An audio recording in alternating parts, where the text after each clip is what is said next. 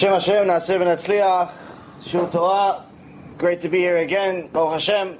We had a uh, very lively shiur last week.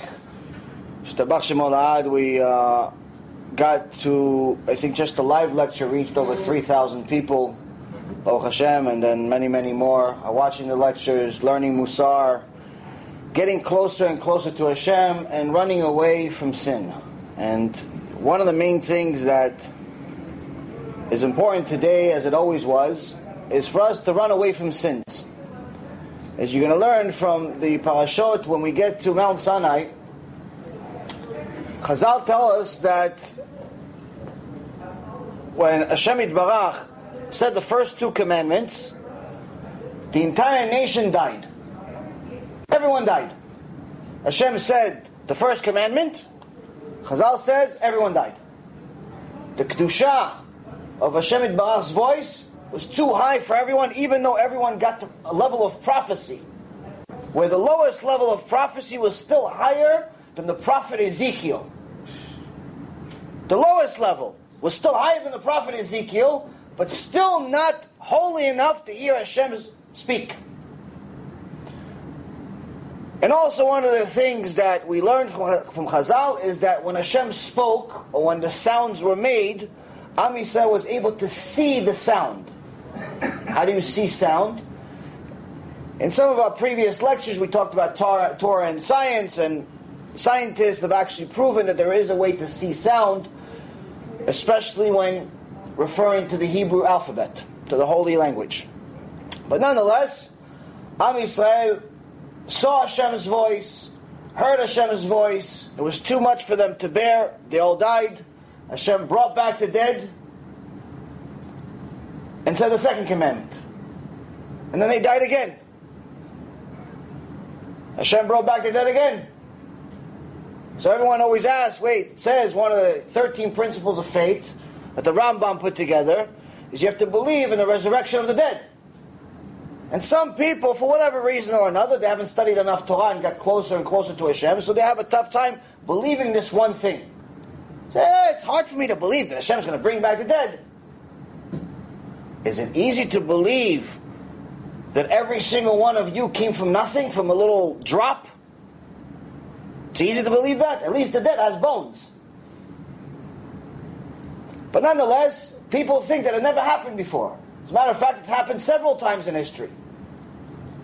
These are just the first two times.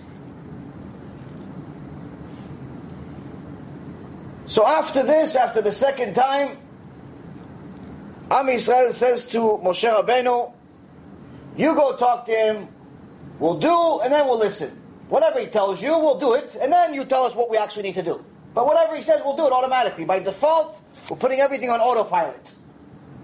Everything Hashem says, we're going to do it. And then we're going to understand, we're going to learn the Mishnayot, the Halachot, we're going to figure out what to do, what's right, what's left, the details, but just let him know what we're going to do. Why? Because if he continues talking, we're all going to die. How do they know they're going to die? Because they already died twice. They all felt the pain of death twice. That's also one of the things that Chazal tell us that at the end of times, whoever is fortunate enough to be alive at the time of the Mashiach is also going to have to feel the pain of death. They're going to be brought back, Bezrat Hashem, if they're tzaddikim. But everyone has to feel the pain of death at some point. It's a form of repentance to some extent. To some sins, for example, like Chilul Hashem, it is the main part of the repentance. You have, you know, the Chilul Hashem cannot be repented through any other way other than death, unfortunately, and obviously other things that are beyond this world. But nonetheless, we told Moshe, please go, you talk to him, we're going to do Leave us alone. We don't want to die anymore. So what does Moshe say? If Moshe should have said, you know what, you're right, let me calm him down a little bit, we're going to talk one on one. What's the big deal? He can just tell you in a you know, little calmer voice. What does Moshe say?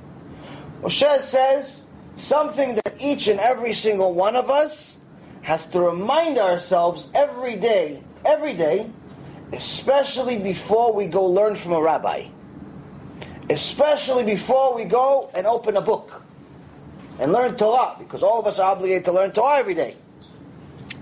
Now, if you're going to learn, but nothing's going to change, whether you're learning from a book or you're learning from a rabbi, if everything stays the same, if nothing in your heart changed at all, there's no pinch, there's no doubt, there's no question, there's no something, did you really fulfill your mission? Well, according to Moshe, you didn't. Because Moshe Rabbeinu tells Am Yisrael, relax, don't worry, the only reason that Hashem is scaring you is so you don't sin. Meaning he's intentionally killing you. It's not like it's like by mistake. There's no mistakes. He didn't accidentally kill you and then he had to bring you back. He's intentionally killing you. He's intentionally scaring you to death. Literally. Because the only way you're going to run away from sin is if you're scared.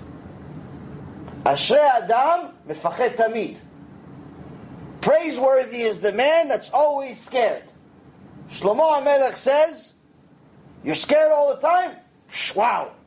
Shrecha. I mean, scared. The guy is scared of his own shadow is, is, is a great. No, not scared of your own shadow. Scared of ghosts? No. Scared of a little monster behind your bed? No.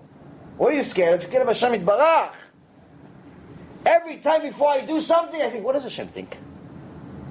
Before I take out the money for tzedakah, tzedakah, I'm about to mitzvah.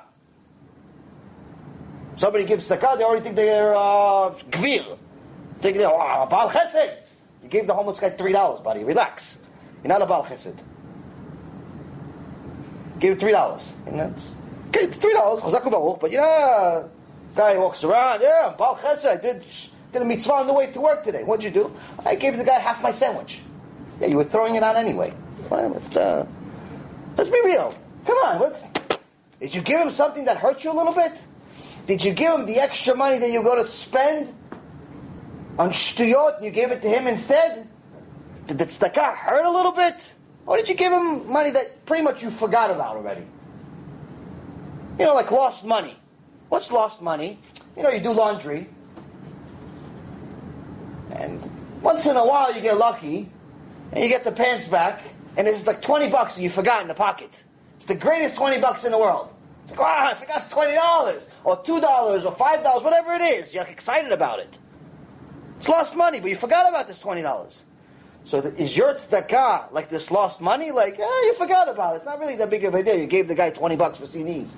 You gave the guy 20 bucks for whatever, for some uh, thing. Is it that kind of tzedakah?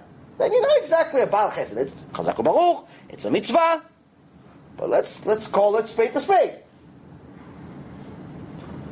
If you're going to give something, and you want to really fulfill the full mitzvah, it's going to hurt a little bit. Not chas v'shalom put you in the homeless shelter, or put you in a situation where you can't uh, have food for your kids.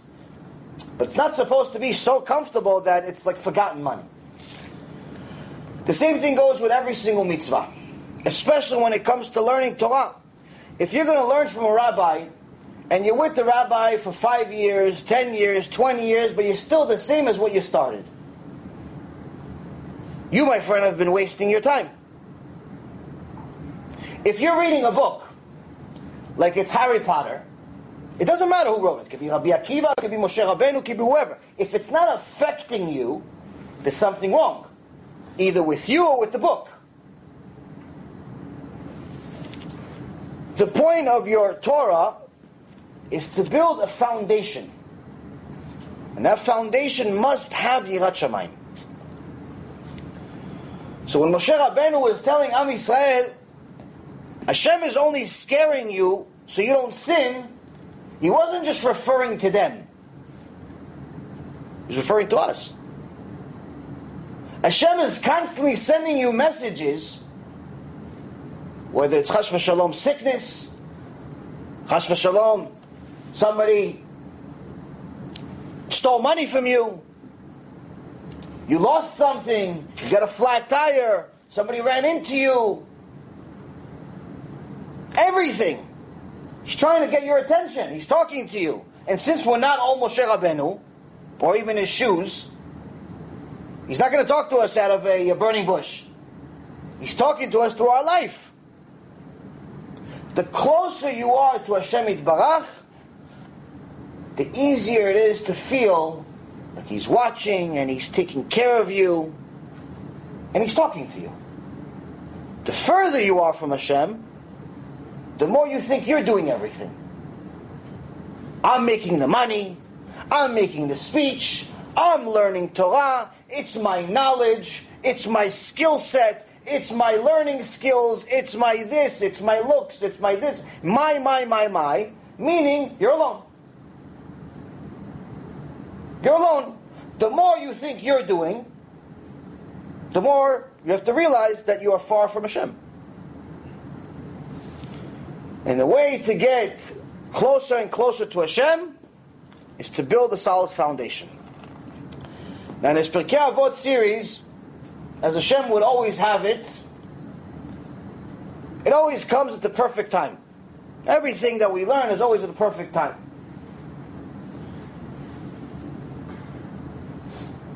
In Mishnah Bet, Yud Gimel, as I told you guys, sometimes you're going to look at the Mishnayot, even though it's the same chapter, uh, chapter 2, the number of Mishnayot changes because there's different orders. It's the same order, just different numbers. Because some of the, uh, the sages broke single Mishnayot into two or three. And some made it one long one. So sometimes the Mishnah within it is a different number, but in Pirkei Avot, but it's the same language, same word, same everything. So in my book, it's Yud Gimel, which is 13. And it says the following. Amar lahem, צורו איזוהי דרך טובה שידבק בה האדם. רבי אליעזר אומר, עין טובה. רבי יהושע אומר, חבר טוב. רבי יוסי אומר, שכן טוב. רבי שמעון אומר, הרואה את הנולד. רבי אלעזר אומר, לב טוב. אמר להם, רואה אני את דברי אלעזר בן ערך מדבריכם, שבכלל דבריו דבריכם. Translation. We continue with Rabban Yochanan talking about his students, and in this case, he's actually talking to his students. And he's asking them to teach the rest of us something. So he, referring to Rabban Yochanan ben Zakkai, said to them, to the five disciples, Go out and discern which is the proper path to which man should cling. So now the sages respond with their own ideas, and we'll go over each one, Bezrat Hashem. Rabbi Eliezer, which is referring to Rabbi Eliezer ben Holkinos, Rabbi Eliezer says, a good eye. A good eye is a good trait to have. Rabbi Yoshua says, a good friend. Good friend, important to have. Rabbi Yossi says, a good neighbor. Rabbi Shimon says, one who considers the outcome of a deed. And Rabbi Elazar says, a good heart. So he said to them, meaning Rabban Yochanan said to the students, I prefer the words of Rabbi Elazar ben Arach, the last one, which said, a good heart. I prefer his words to your words, for your words are included in his words. Meaning that everything that all of you said is included in the one thing that he said, which is a good heart. Okay. So first and foremost, what is Rabban Yochanan really asking the sages to do? So first he's telling them, go out and discern. What do you mean? What is he saying to them? Go, go out. Where are they going to? Going to the mall? Going to the supermarket? Where are they going? Usually we learn Torah. Kollel, Midrash, at home. Where are we going? He says, no, no, no. Go out into the real world where you're not surrounded by Talmidim Chachamim, where everyone is reading the same book, the same Mishnah, the same Torah, same everything. Everyone's a Talmid Chacham. It's very easy to be religious inside Bet Midrash. It's very easy to be religious inside your house, in your in the house all day. It's very easy to be religious. You have the kippah you have the tzitzit, you can look like a kubal. In reality, you're in your pajamas, but you're looking like Mikubal. Very easy. No, no, no. Rabban Yochanan says, no, no. Go out. Go out there and use that Torah that you've learned to learn and teach based on your learning as well as based on what's out there. Where is Am failing? For example, tonight we're failing at remembering to turn on the air conditioner. I'm hot. I'm always hot. I'm always hot. Hot blooded. Waiting those screams come for free? So, Rabban Yochanan is telling his sages, go out there, you possess some serious knowledge, you've learned the Talmud, you've learned the Mishnayot, you've learned all the secrets part of the Torah, but now it's time to go teach. In the Gemara Masechet Brachot,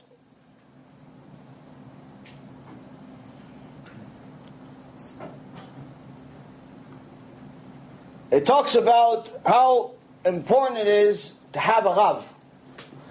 To have someone that you stick to. Now there's a couple of different rabbis. There's a rabbi that you go with as far as a posek. If you're Sephardic, for example, most people today go by Rav Ovadia, Zechet Tzadik Livacha. That's what you go by. He goes by, obviously, the Shulchan Aruch, and so on.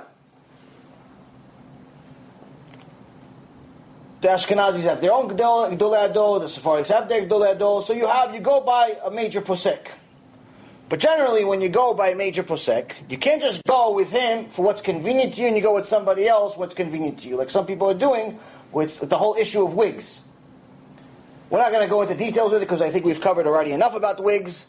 But in short, unfortunately, this issue with wigs has become such a big problem that some Sephardis have decided to use the Ashkenazi heter.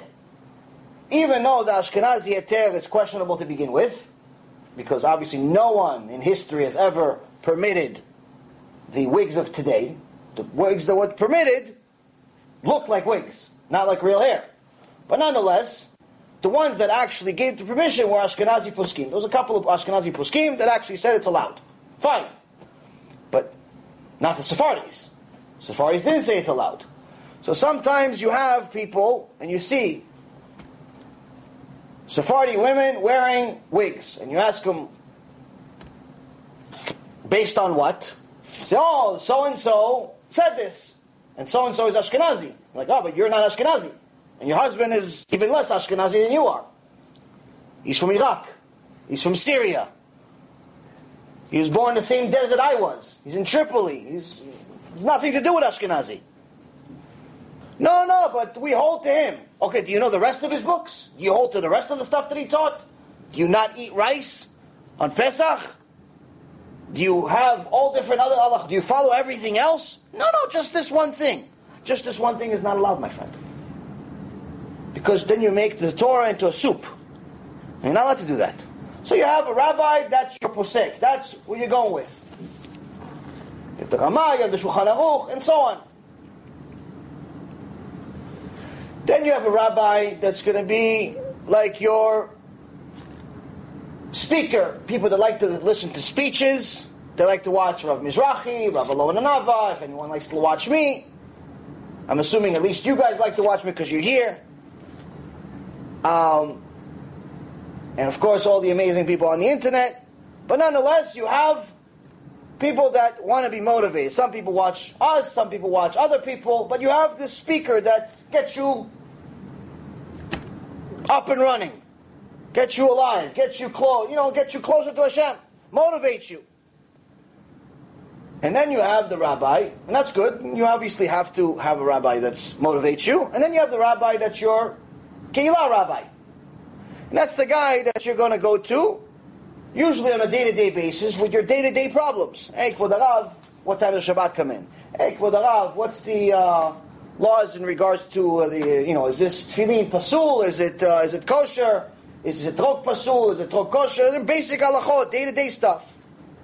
Some people even use us to do that as well, but the point is, is that you, uh, you have a rabbi in front of you. That's your day-to-day rabbi. Now, each and every single one of these rabbis has a different role.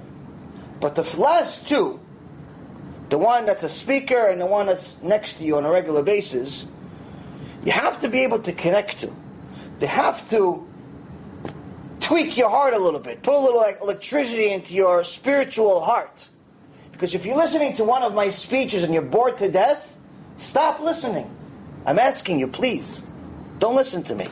If I'm boring you, don't listen to me. If you're going to sleep as soon as you hear the sound of my beautiful voice, please stop listening. Listen to someone else. Don't waste your time. You don't owe me anything. You owe something for yourself. Listen to Torah.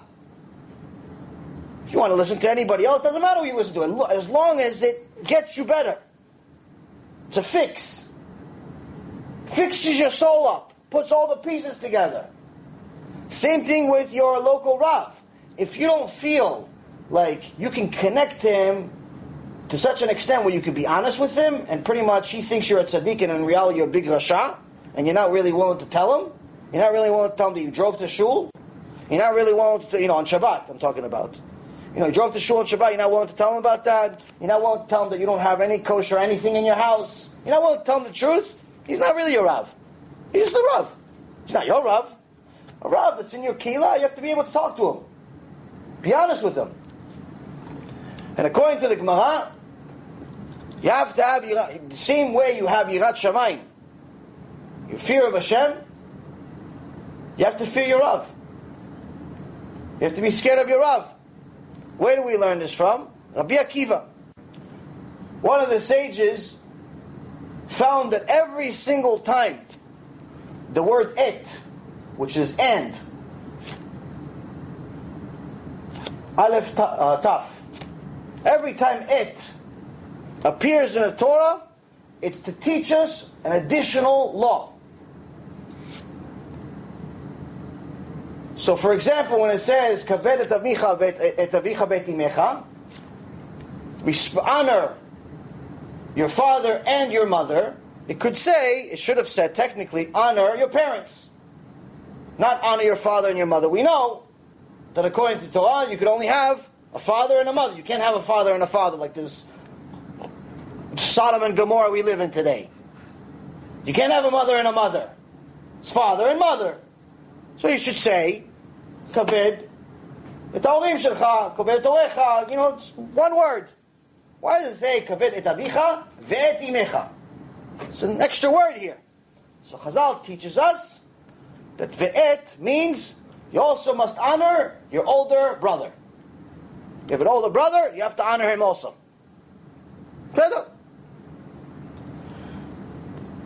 But then they got to, you have to fear Hashem. You have to honor Hashem. And there's a et right before it. And the sage was stuck. He didn't know what to do.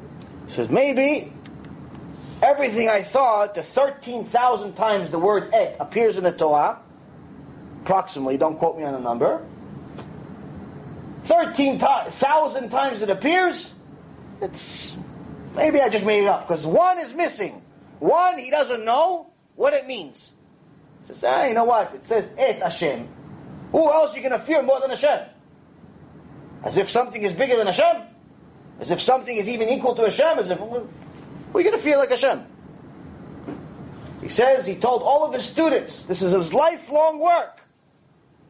His lifelong work, he says, everything I taught you until now is wrong. Cancel it. Imagine what kind of Yirat Shemaim you have to have to say, listen, my whole life's work is babkis. Throw it out in the garbage. It's not worth anything. Why? Because it's one mistake. It's one mistake. I don't know. I don't have a chidush on this et. On this one word, in the entire Torah, I don't have a chidush. So everything I've taught you till now, it must have come just from my mind and not really from the Torah. Not really from Moshe Rabbeinu Me'al. And I can't give you anything from my own mind. It must be from Moshe Rabbeinu. It must be verified by the sages before us. It must have an agreement amongst the Chachamim.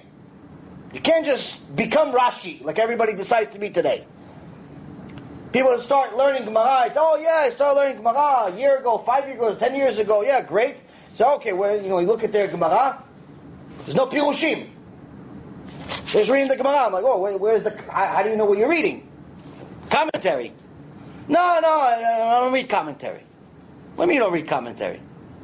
How do you know what you're doing? Well, no, I understand. You understand? What do you understand, Bechlad? You even know you know Aramaic, you know Hebrew, you know to that extent, you understand? And so I asked him some questions. They barely know how to do, how to do Netilat Yadayim the right way. But everybody wants to be Rashi. Everybody wants to write a book. No one has enough honor for the Torah. There's this one Rasha who got was put on Cherem, all the Gedolei Ador. Wrote some books. Not even worth mentioning his name. Wrote a book, mamash, full of kfirah. Full of kfirah, full of heresy, to such an extent that the Gedolei Ador put him on Cherem.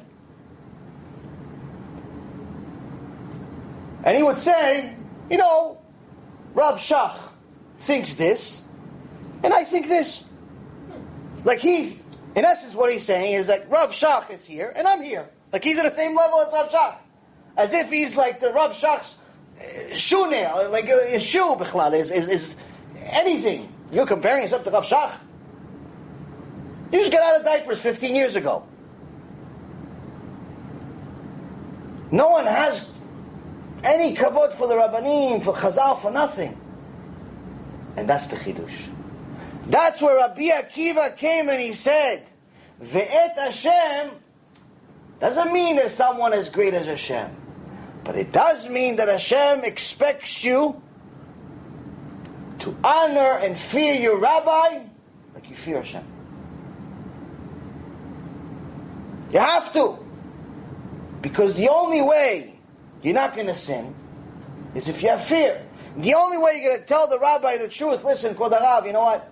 I'm sorry, I violated Shabbat. My Yetzer Hara got so big I play with my phone on Shabbat. I didn't drive, I didn't smoke, I didn't cook, but I play with my phone on Shabbat. What should I do? How do I do tshuva? If you have a real connection with your Rav, you're going to tell him. If you don't, you're going to pretend like a tzaddik. Hey, Kvod Arav, yes, Shabbat was amazing. I felt such holiness. You were on the beach. What holiness? You were doing a barbecue on Shabbat. Yisurei Doraita every two seconds. You're destroying your your your olam haba. You oh, Shabbat. I love Shabbat for the Rab with the quarter keeper that you barely put on your head. So you have to be, you have to respect your Rav. You have to respect him enough to tell him the truth. And that's one of the things that we're missing. So Gemara Masechet Brachot, page 63b says, not only must you have a Rav,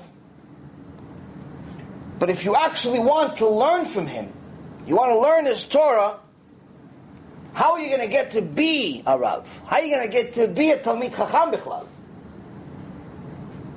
It must have Mesirut Nefesh to such an extent that you're willing to kill yourself to learn Torah.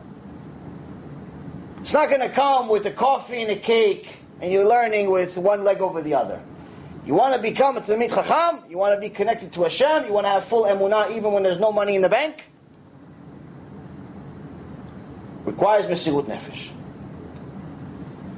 So Rabban Yochanan is telling us first and foremost, my students, my dear students, you've learned, you've honored me. Great, it's time for you to move on. It's time for you to teach. Because as the Gemara Masechet Avodah Zarah says, someone that learns Torah without an intention to ever teach it to anyone, not to a Kaal, not to his family, not to his children, he just wants to keep it to himself. It's like someone who doesn't have a God. To that extent, to that extent, the Gemara says. Why? It's because you're supposed to learn Torah in order to learn from Hashem. Learn the midot of Hashem. Learn the character traits of Hashem in order for you to emulate Him. Now, if you're going to learn Torah, but you're not going to learn to emulate Hashem, you're not going to learn His character traits, what are you learning, Bechlal? What are you doing with this Torah? So, the first thing that you know about Hashem is that He only gives. He doesn't take anything. Why? Because He's perfect. He has everything already. He doesn't need anything from you. He doesn't need your mitzvot, doesn't need your Torah, doesn't need your tzedakah, doesn't need anything. He's perfect. So in essence, Hashem always gives. So if you're learning Torah, you're taking from Hashem, you're taking the Torah, you're taking the greatest thing there is in this world. The least you can do is share it. The least you can do. So Rabban Yochanan says, you now have to go share it and teach us how can someone go on a proper path to which man can cling. What does it mean? Ezoi derech tova. Shidbak ba'adam. Here Midrash Shmuel tells us that Rabban Yochanan is saying, please tell us what's the best way to live. What is a purposeful life course? Not necessarily the purpose of life, but how do I live life? How do I live? So in essence, this Mishnah is a self-help book. This is a self-help book. You want to have a purposeful, purposeless life? Here you go. You have this Mishnah. You don't have to pay forty thousand dollars for Matthew Kelly. You get it for free today. And from a Jew. Baruch Hashem. So, Rabban Yochanan wants to give you a self-help book for you to know how to have a purposeful life, how to wake up in the morning and be excited, how to wake up in the morning and be confident, how to go about your day and know that you actually have a reason to live, and not be like many miskenim in the world today that really don't want to live and are waiting to die. Sometimes, chas v'shalom, even trying to die, intentionally. So Rabban Yochanan is trying to teach us something very, very critical.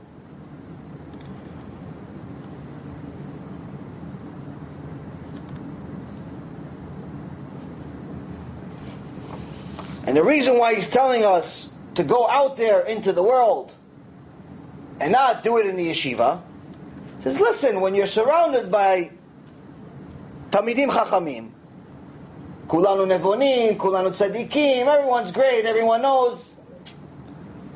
How are we going to really live? Okay, you can't just, you know, this is only applies to Talmid Chacham. But not all of the midot that are good for the Bet Midrash are good for the marketplace. For example, to be jealous in a marketplace is a horrible, terrible midah. To such an extent, they say someone is jealous will not come, will not be resurrected in Tchiyat HaMetim. It's that extent. Why? Because in essence, the root of jealousy is kfirah. The root of jealousy is heresy. How so?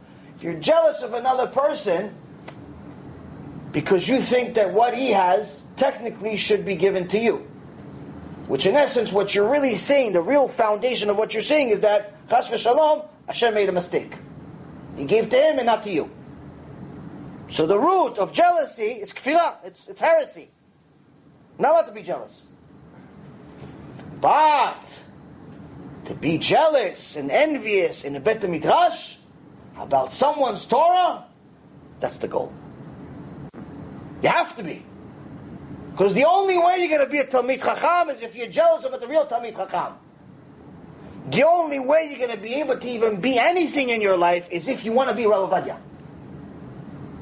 If you want to be Rav Steinman. If you want to be a serious Talmid Chacham. It's the only way you have a chance to even be a Talmid. Forget Chacham, Talmid. Why? Because you're going to know that every single one of these serious Talmidei Chachamim, they all have one thing in common. Mesirut nefesh for the Torah. No one was just born with knowledge and didn't have to work for it. You read the bio of Rav Ovadia, you read the bio of Rabbi Zilber, you read the bio of any of these, any of them, anybody, pick one. First of all, every page makes you do tshuva. You think about the real experience they had to go through, the real mesirut nefesh they had to go through to earn their Torah I don't know if you're able to survive a week in their shoes. I know I wouldn't be able to survive a week in their shoes. And not that I'm higher than you or anything, but it's it's amazing to me. Someone doesn't eat, doesn't drink, doesn't sleep, doesn't, not, doesn't care about anything but Torah. Nothing. Completely disconnected from the real world. There is no real world in their eyes. Torah is their world. So, if we want to be a serious Talmid, first thing on the resume we must have a check next to Mesirut Nefesh. No Mesirut Nefesh, no Torah. Maybe you'll learn some Torah. Maybe you'll know a few halachot. You'll be a decent Jew. You'll be a kosher Jew. You'll have Bezrat Hashem Olam Haba. But Talmid Chacham you're not going to be. Only way you're going to be Talmid Chacham is Mesirut Nefesh. Learning when everyone's sleeping. Praying when everyone's sleeping. Learning and praying when everyone else is so called having fun and watching the Super Bowl. Mesirut Nefesh, constantly sacrificing everything and anything you can to learn Torah. Halvai Aleinu, Hashem. But again, he's telling us, you want to go give life advice? What I just said doesn't apply to everyone.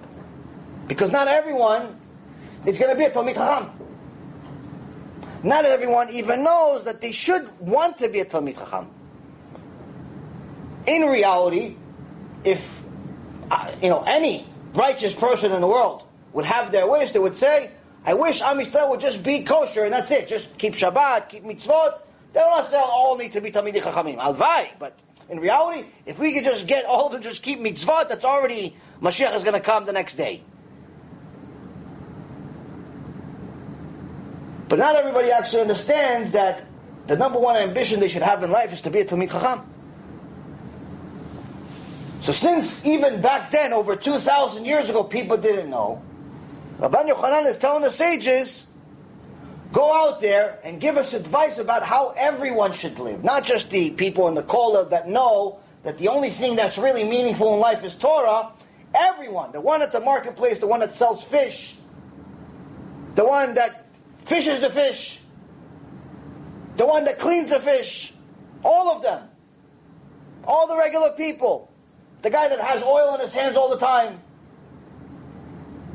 All of them. Give us life advice that applies to everyone.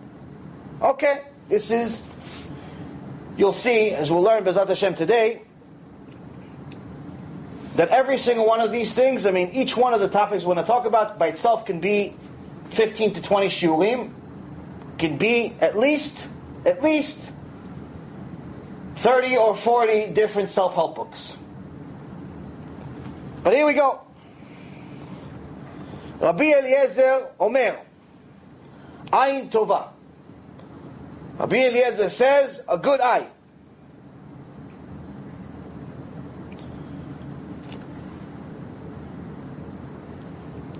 So Chazal is explaining to us that Each one of these character traits will serve as a foundation to get someone close to Hashem to such an extent that it will always bring him back even if he falls. It's always something that he can use to build on to get to the next level. Because mitzvah goeret mitzvah, one mitzvah leads to another one, just like one avirah leads to another one. But in a, the reason why it says yidbak, you should cling on to, is because each one of us, every day when we live in this world, we have to make a decision of how we're going to run our day and which part of us is going to control us. Is it going to be excuse me, it's going to be the material, our body, our physical, or it's going to be our spiritual? Is our number one priority today food and exercise and having enough gel in our hair to make sure that everybody knows that I have this new hairdo that Lil Wayne has or whatever one artist has? Or is it going to be I got to wake up certain time to go pray, to connect to Hashem. I have to learn. I have to learn about Hashem. Who's Hashem? How can I connect to Him today? How can I serve Him today? Which part of us is going to control? Because in reality, Both of these things are in, in us at all times. As long as we're in this world, we have both. They have to coexist. Our decision every day is to is really going to determine which one's going to run our day. The higher level you get as far as closeness to Hashem, the easier it is to see that your spiritual is conquering. Now, how is your spiritual going to conquer? Are we becoming some type of uh, spirit? No.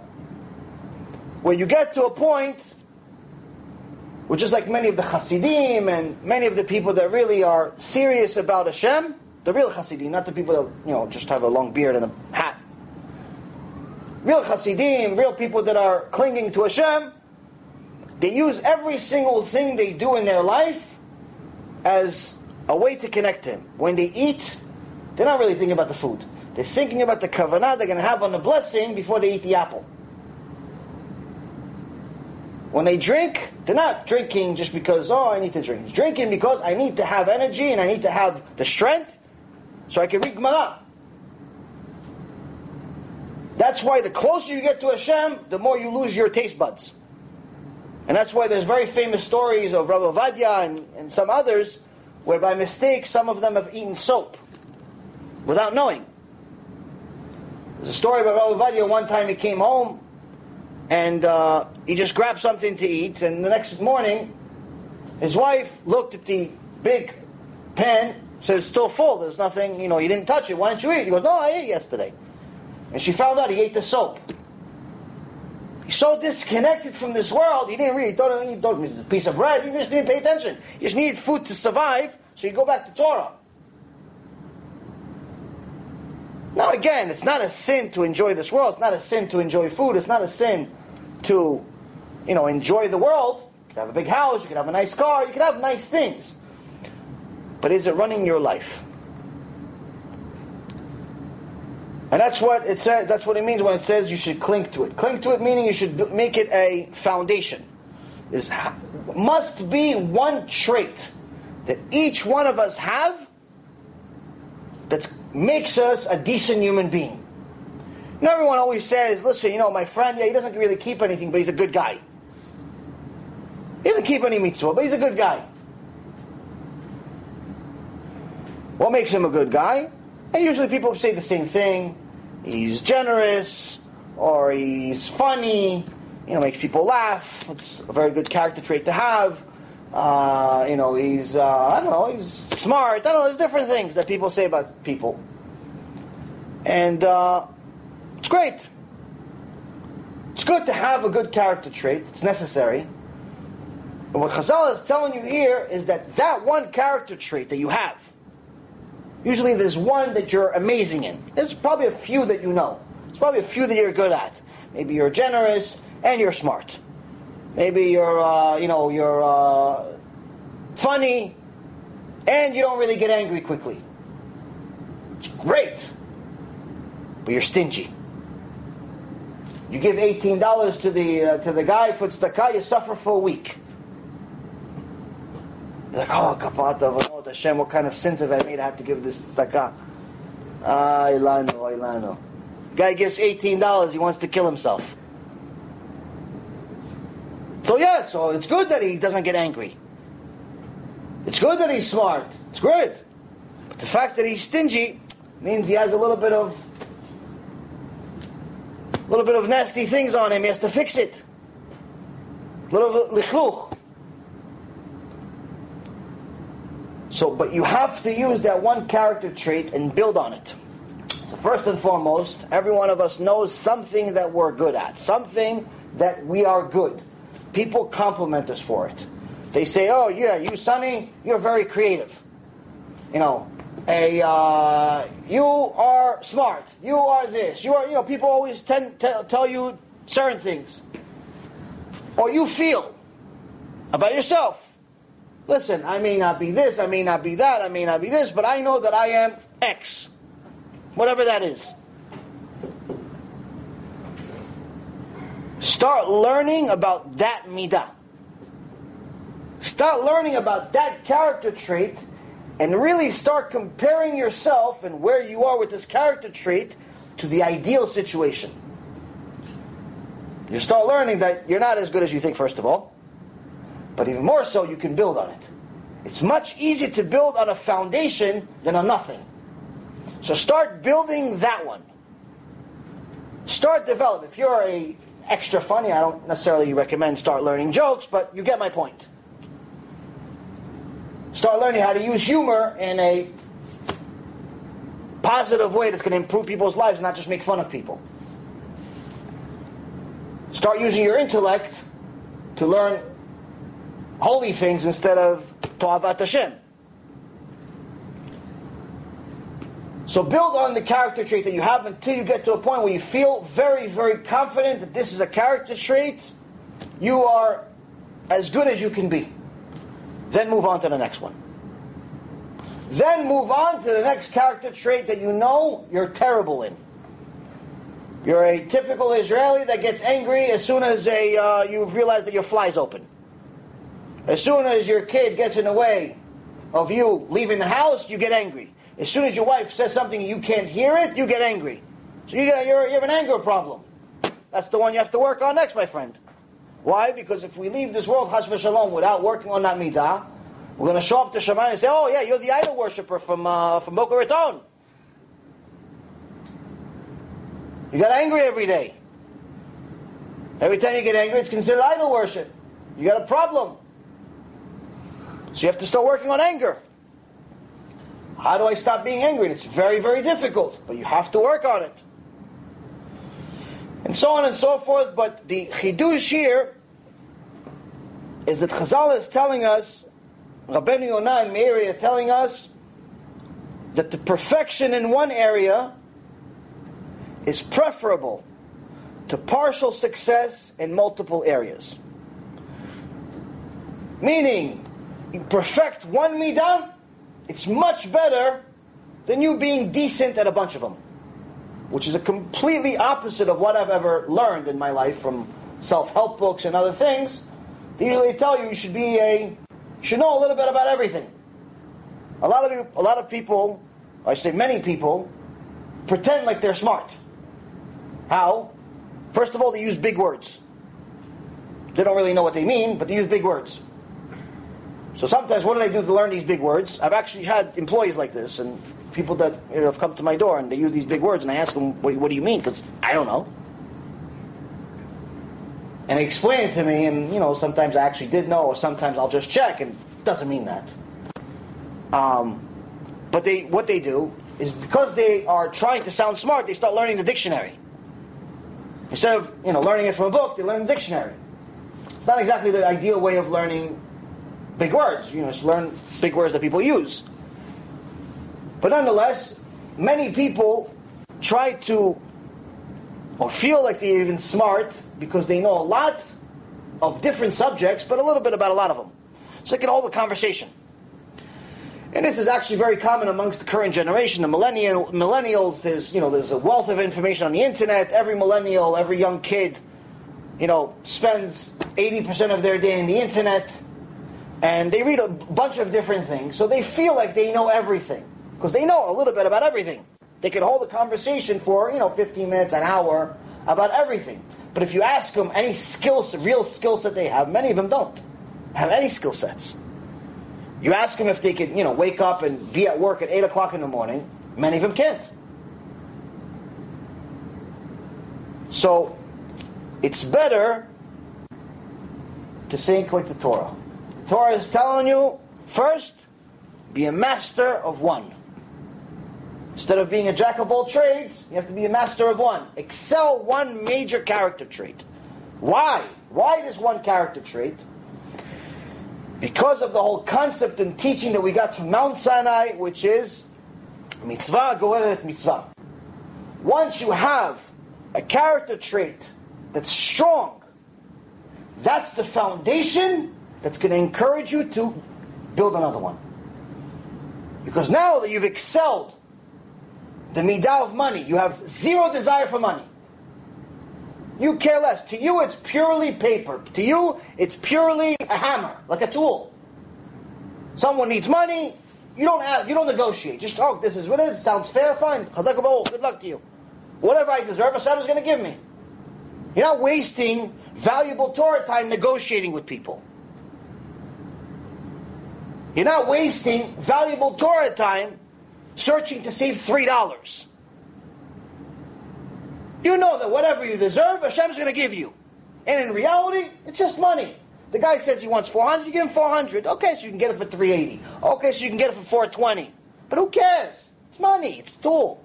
Okay, so I could smash the nail this way, or I could smash it that way. It's going to get there. Fine, let's just do it. Move on, move on, move on. It's just paper. It's not something you're connected to. You're not constantly thinking about it, talking about it. You're not making your life's decisions because money is such a you know big yetzer hara in your life. Oh yeah, you want to have a uh, you want to get tefillin? Yeah, yeah, sure, sure. Let's. Uh, I need tefillin. Do tshuva. Okay, great. So I'll get you tefillin. Uh, which one do you want? Oh, they cost money. Uh, yeah, I mean we're not really at a level where you know we get mun from Shemaim or tefillin from Shemaim. I mean, they do. People make these. It takes a year to make a tefillin. You want to get a decent tefillin? It's going to cost you some money. I mean, I don't know. A little bar mitzvah boy is going to buy four, five hundred dollar tefillin. Someone that's a grown up usually spends thousand, two thousand on a serious pair of tefillin. You want to get the bar mitzvah boy's four hundred dollar tefillin? Chazaku baruch. I mean, you're thirty five years old. You shouldn't really be getting a four hundred dollar pair of tefillin unless you absolutely have no money. But if you have a regular job, you make sixty, seventy thousand dollars a year you should spend a little bit more than four hundred dollars on tefillin. It is your direct line to Hashem. I mean, let's let's let's, let's start thinking about it. It's not a beeper. You spend eight hundred dollars on your phone without asking questions. You stand online for a week to get the newest iPhone for thousand dollars. But with tefillin, oh come on, thousand dollars, but do you have something cheaper? Yeah, I have something cheaper, but 30 years old, buddy. You made $150,000 last year. What's wrong with you? So, if money controls your life, you have a problem. You have a serious, serious problem. Somebody tells you, listen, we're raising money for some type of chesed, for kiruv, for helping people, for this, for sefer whatever it is. Oh yeah, yeah, and you give twenty dollars like it's like a uh, like you just gave you a lung. What about the $400,000 portfolio you have? What, it's all in Google? Take $20, take a few thousand dollars out of it. You can't take the money with you. When you're so close to money, it'll be very hard for you to give it. Why? Because if you love money, you're never going to want to give it. No person in history that loved money was ever generous.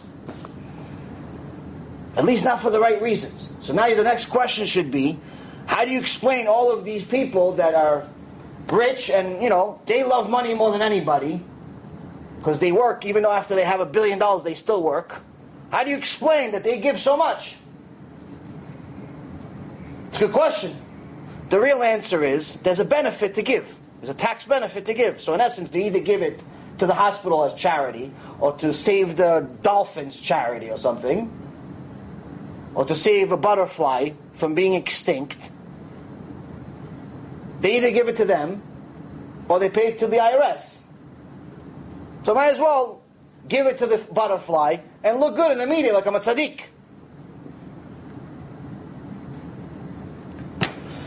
So, it's very important that once you've overcome this midah, once you've gotten to a point where you're no longer cheap, you're no longer angry, you're no longer whatever that midah is. You are, you've excelled. You're a superstar in this midah. You got a lot to work on because there's many midot. But you have one. That can serve as your foundation. Both to get to the next level, to work on the next one, plus as your foundation to stay close to Hashem in case chas v'shalom you fall in your tshuva. Chas v'shalom you make a sin on Shabbat, you make a sin we're wasting seed. You make this sin, that sin. Yetzer hara immediately gets into your head. As soon as you make a sin, saying, ah, look, you wasted seed once, might as well do it again. Look, you turn on the phone, might as well turn on the car too. I actually had one of my students, Baruch Hashem, a new Shomer Shabbat. Never in her life kept Shabbat, never did anything. Baruch Hashem, we had a nice conversation. And said, you know what? I'm going to take on Shabbat, modesty, and kosher. The Bachshim is like, modesty by itself is like you want to beg people for two years to be modest. She took all three. All three at once, superhero. So she texts me Motzei Shabbat and she says, listen, uh, I made a mistake. I uh, touched my phone. Should I have just continued watching TV and, you know, just, or is it better that I went back and, you know, because I didn't continue. I just, I touched my phone once and, but I stopped and I went back to Shabbat. Is it better that I did that I might as well just cancel the whole thing? Once I violate Shabbat once, then it's all worth it. It all goes in the garbage. That's what people think. No, each sin is itself. Somebody makes one sin, end the sin, go back to being a tzaddik, go back to being a tzaddikit. Okay, you touched the phone once. Okay, you lit a cigarette once. Okay, you drove once. But as soon as that sin is over, that's it. You start fresh. If you turn on the phone, or if you go back in the car, or you watch TV, each one's a new sin. Meaning that all of those geniuses that drive to shul on Shabbat, thinking that they're making a mitzvah, they don't realize just going to shul, they're making millions of averot. Millions. On the way back, they're also making millions. For what? For one mitzvah. To go to the shul, and let's say a few you're saying, let's say amen a bunch of times.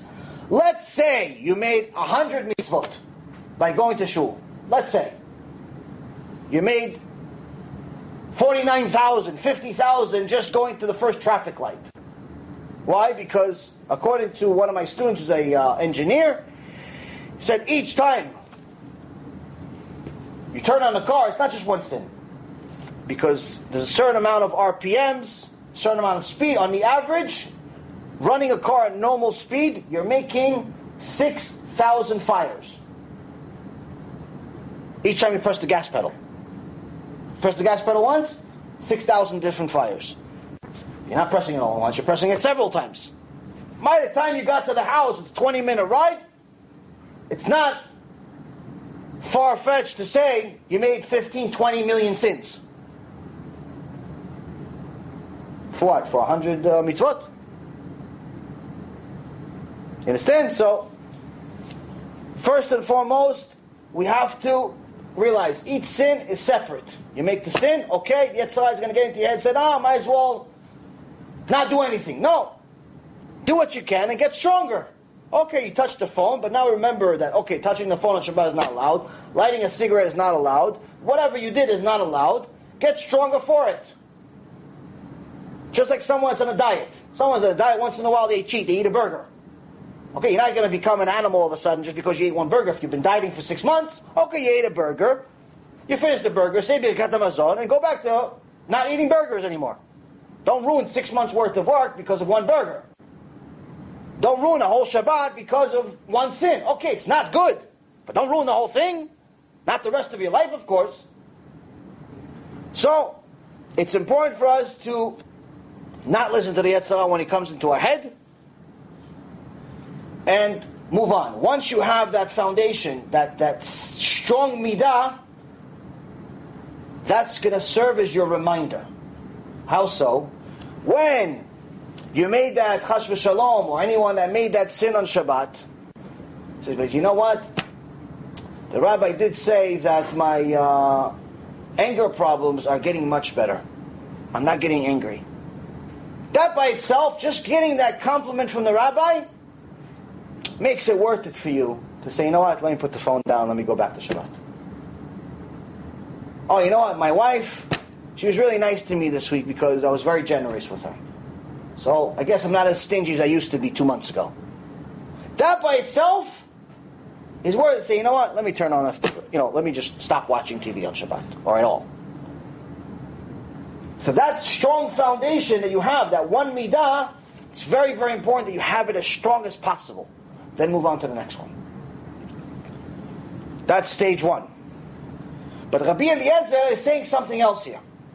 Rabbi Eliezer is saying that foundation, he's giving you details of what the foundation should be. So first we learned that you should have a foundation. Rabbi Eliezer says, no, your foundation should be Ayin Tova. Having a good eye. What's having a good eye? I think every single Jew knows the verse that says, kamocha. Love your brother as you love yourself. The Ramban comes to us and he says, of course Hashem, who is the creator, knows his creation and knows that it's not possible for even the most righteous among us to love every single human being as much as we love ourselves. Once in a while, there's going to be a guy you don't like. And even the one you like, you don't like him as much as you like yourself. Let's be real here. We're all selfish. And this is in the generation of the Ramban. And the Ramban. And the Ramban is saying this one. So obviously Hashem, He made an eternal Torah. He didn't make a temporary Torah. And He said you must love your neighbor as much as you love yourself, but it's not possible. Korach didn't exactly love Moshe Rabbeinu. Even though Korach was supposed to be a Talmid Chacham. So what does Ve'afta L'recha Kamocha mean? It means having Ayin Tovah. It means being happy for your brother, for your sister, for your friend, for your neighbor, for your fellow Jew about what they're receiving in their life, the, the, the grace they're getting from Hashem, the salvation they're getting from Hashem, the parnasah they're getting from Hashem, the good they're getting from Hashem, just like you would be happy if you got it yourself. Meaning, when your friend bought a car, say, Baruch Hashem, Mazal Tov, and really mean it. Not be one of these people that say, how do you afford that car? Maybe his father paid for it? Nah, he probably stole it. Nah, it's probably some one of his bank frauds or something. Nah, he probably cheated some customer. And you start coming up with ideas of how this guy's a criminal. Because how could he afford this car? And I still have this uh, 1956 Buick. This guy has a Mercedes Benz or whatever they are. How could it be? That's called Ayn Ra. Evil eye. You have to have Ayn Tovah. You see a friend do an extension to his house. Mazal Tov, Mabruk. Enjoy. You're happy as if you extended your house. You see, you got a new job. Chazaku Baruch. See, you got a chidush in the Torah. Yes. That's Ayin Tova. I've mentioned this many times in the lectures. I remember in the past, you know, I told you guys many times that uh, when you have money, you tend to get many friends. So I used to have many, many friends. And uh, it was very interesting that the topic of conversation was constantly how much money I have or how much money I made. And I would always ask people, why do you care how much money I have? Like, uh, what difference does it make to you? Or they would talk about somebody else's money. Talk about, now some baseball player's money, he just signed a million dollar deal, or a $50 million deal, or a billion dollar deal, whatever deal. Or this artist, or that artist, he has this money, and that one has money. In my opinion, the lowest form of conversation is talking about other people's money. What do you care how much money they have? Why? Why? Is he paying your bills? Is, is, is he sending you like a uh, residual check because he signed with the Yankees? Like, what difference does it make that he has money or not? If anything, now that Baruch Hashem we learned Torah, I realize how bad it is. It's not that it's just a low form of conversation where it shows that you have no intellect whatsoever, but it actually shows you have ayin ra'ah. You have a jealous mentality. You, you, you think that in essence, you should be getting it. Counting other people's money is the worst possible thing in the world. First and foremost, it's guaranteed to make you miserable. Guaranteed. Because even if you have a lot of money, even if you have whatever you consider a lot of money, everybody this, you know, has a different definition of what a lot of money means. Some people think $100,000 is a lot of money. Some people think a million dollars is a lot of money. Some people think $10 million is a lot of money. In reality, in my opinion, none of them are a lot of money. But that's my opinion. The point is that if you are constantly counting other people's money, you're going to have a serious problem because you will always find someone that has more than you. And you'll never be happy.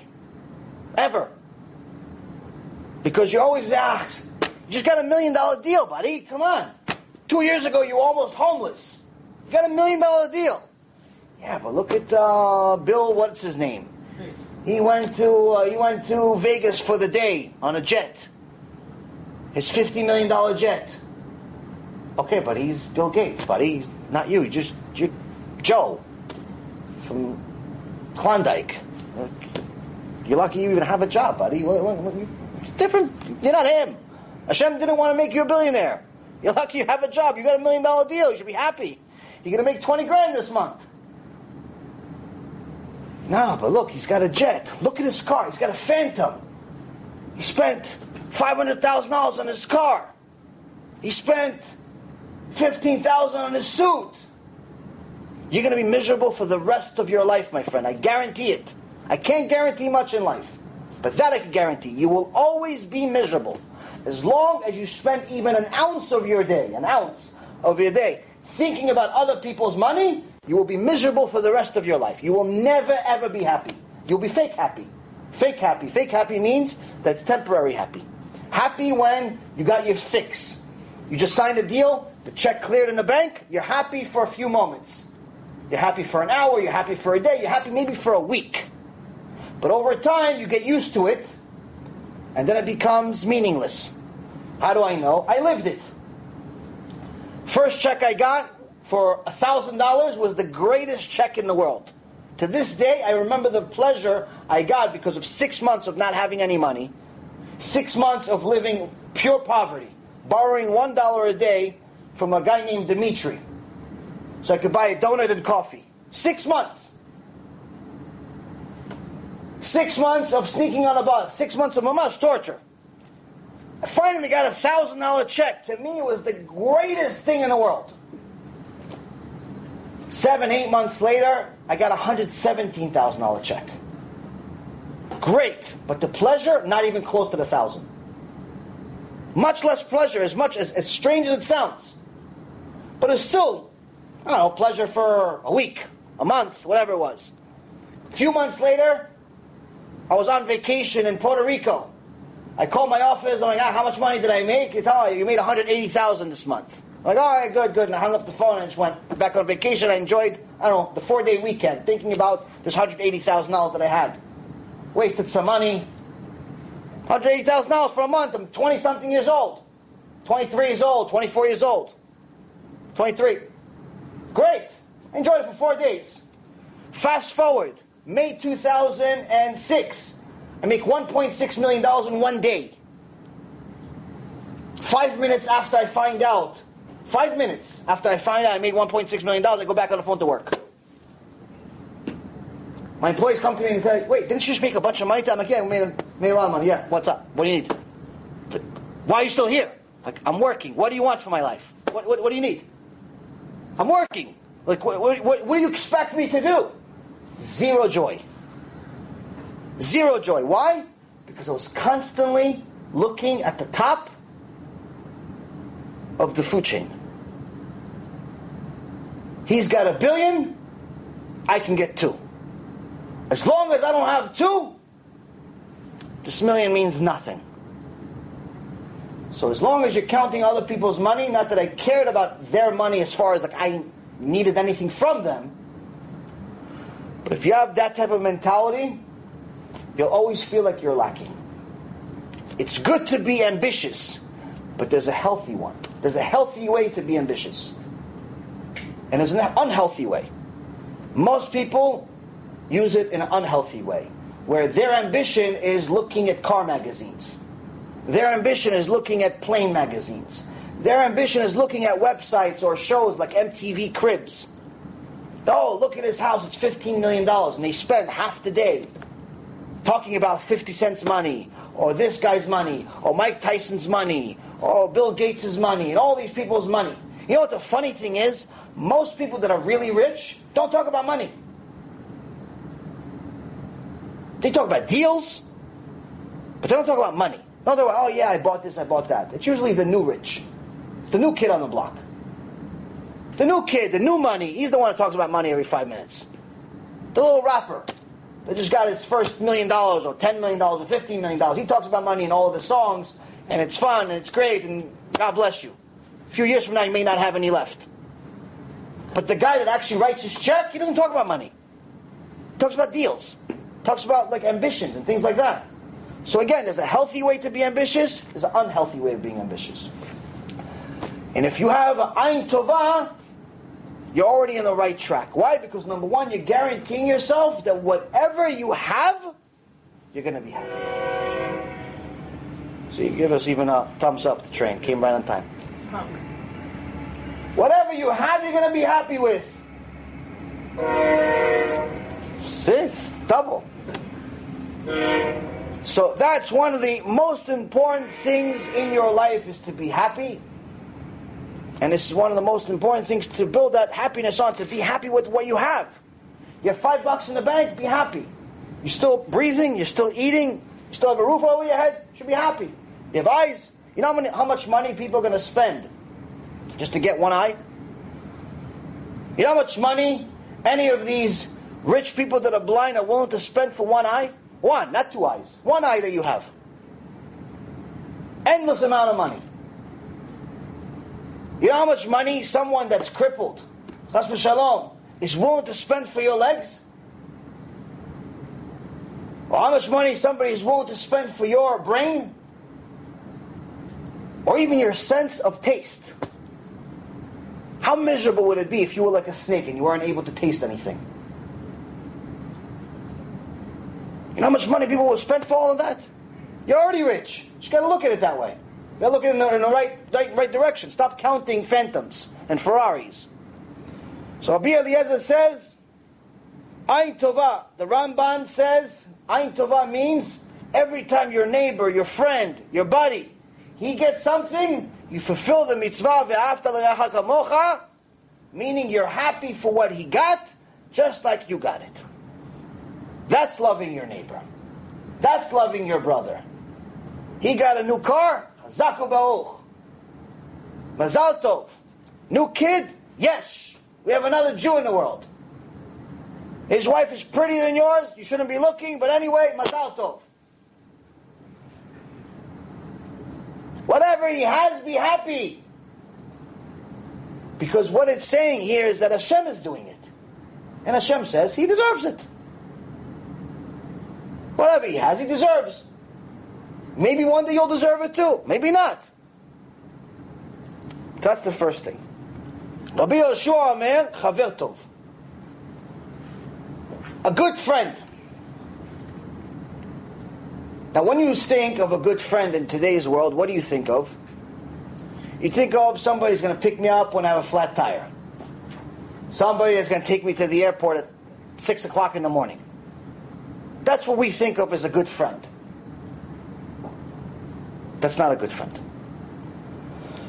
Chazal is telling us, Rav and Meir are telling us, a good friend is someone that's willing to offer constructive criticism and corrective advice.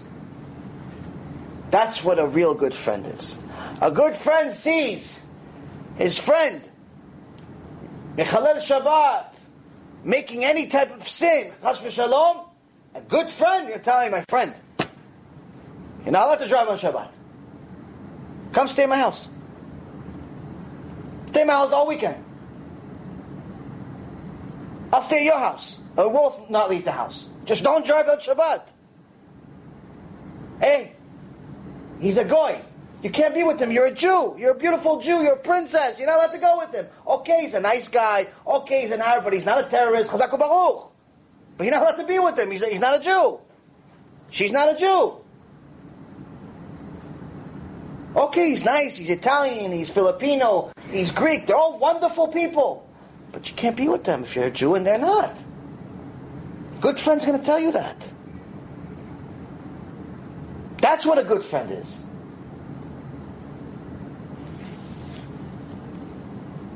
How do you know you have a good friend? Because sometimes you have people that all they do is criticize. You bring them to your house.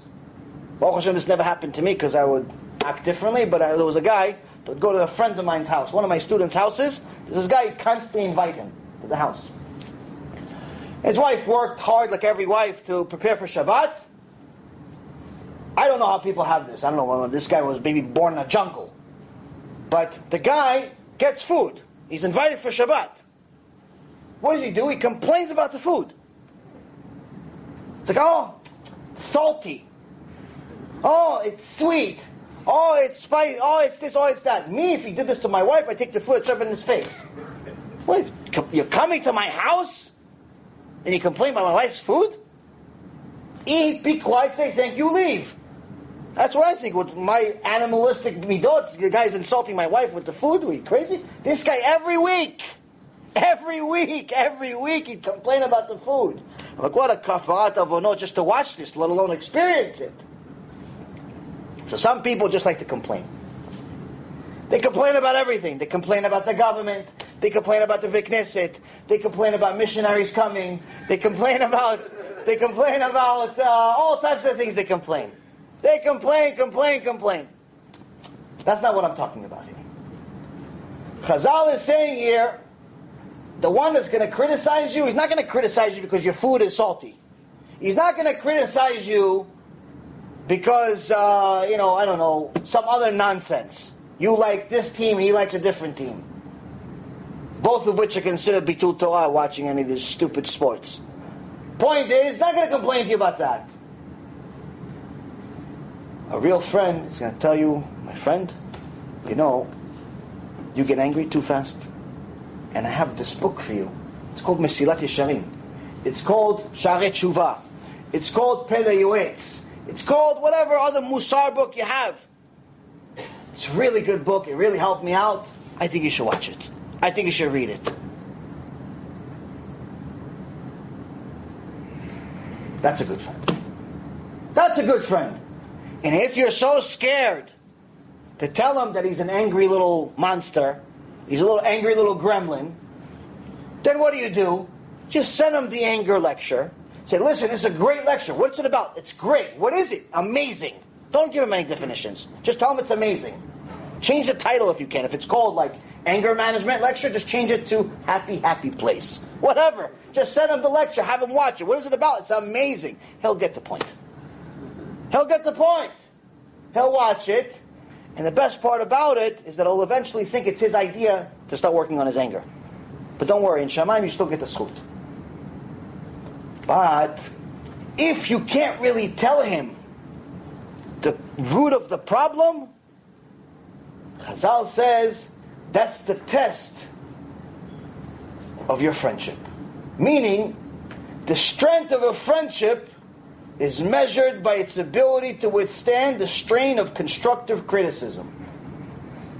English, if you can talk to him face to face, next to him, not like from across the room. Talk to him face to face, not over the phone or over text, not over WhatsApp, not over Facebook, not mail. Face to face and tell him, I love you, but you have to start working on your anger, buddy. I love you, but you're seriously, you should have given that guy a little bit more money. You just made ten thousand dollars this month. You gave the guy five bucks. Come on, man. You could you could handle a little more. In your own language. Obviously, my language is not necessarily for everyone. But the point is, if you could tell him, like hit it, the truth, then you have a strong friendship. But if you have a tough time, if you're walking on eggshells, either next to your friend or next to your spouse. Your friendship is not that strong. Your marriage is not that strong. Now, when it comes to marriage, Midrash Shmuel says a good friend, Chaver Tov, is actually referring to a spouse. But when it comes to your spouse, you cannot criticize them the same way you, you criticize your friends. One, the reason is because you won't survive the week. Your wife will kill you. Uh, probably when you're sleeping. Uh, but really, it's a uh, it's not healthy for a relationship. The, one of the most important things for a woman to have in order for her to feel love, feel love for her husband, is if he empowers her. If he gives her confidence. She's confident to be herself. She's confident in her relationship. She's confident in her looks. She's confident in her ability, in her intellect. But if the husband makes his wife feel stupid, feel ugly, feel fat, feel whatever, you ruin your marriage. If you tell your wife, honey, I think you should go to my mom to learn how to cook, that's the end of your marriage. It's the end of your marriage. You might as well just write the get. Just pay it already. It's the end. She's never going to look at you again. Maybe she'll put poison in your food. Especially if she's Sephardic, it's very likely. She'll put the slipper in the food. Say, oh, you don't like my food? You like your mom's food? Okay, let me put the slipper in the food. Let's see how you like the slipper. Okay, rock home and throw it after Oh, what? Slipper. Yeah, when we were kids, my mom's slipper was like a boomerang. God bless her. You'd be in the end of the room. Oh, whoa! How did this happen? How did it get here? She's like three miles away. Got there, got there. Listen, that's the that's the real that's the real discipline. Oh Hashem, we ended up pretty good kids. But anyway, no, we didn't get abused, but once in a while I get a slipper. I wish today kids would get some slippers. Learn how to behave. Watch, there's going to be at least 10 haters saying, oh, he's advocating beating children. Is that what the Torah says? So. My dad told me what they would do to him in his school, how they beat him up there, the teacher. Eh, listen, it depends who's beating you. But anyway, so Chaver Tov, Chaver Tov, when it comes to a friend, whether it's your spouse or your colleague or your friend, the strength of the relationship is going to be determined by how comfortable you are criticizing each other constructively, not just criticizing each other, you know, by making fun of each other. Now today, whether it's in Breslev, or it's in Chabad, or it's in different movements of Hasidut, there is this concept that's mistaken. Where many are saying that we really are such a weak generation that we shouldn't really be teaching anything in regards to Midat Adin, really shouldn't be a, uh, teaching anything that's um, should really shouldn't be teaching anything in regards to Yirah. It's all loving Hashem, love Hashem, connect to Rabbi this or Rabbi that. And they're saying, you know, Chassidut is all about loving Hashem. Chassidut is all about, you know, uh, and you know all these wonderful, nice parts of Judaism. But if anybody actually reads some of these ancient books, See, it's not exactly that. It's not exactly that. And I gave an example, Baruch Hashem, in a uh, the early, late 18, late 1700s, early 1800s. There was one of the Gedolei Adol by the name of Rabbi Eliezer Papo. Rabbi Eliezer Papo, also known as Pele Yoetz. Rabbi Eliezer Papo was one of the Gedolei Adol, one of the major moving pieces of the Musar movement. He's called the Pele Yoetz because that was his most famous work, called Pele Yoetz, a Musar book. And he has some other books. One of those books is called Ya'alzu Chasidim.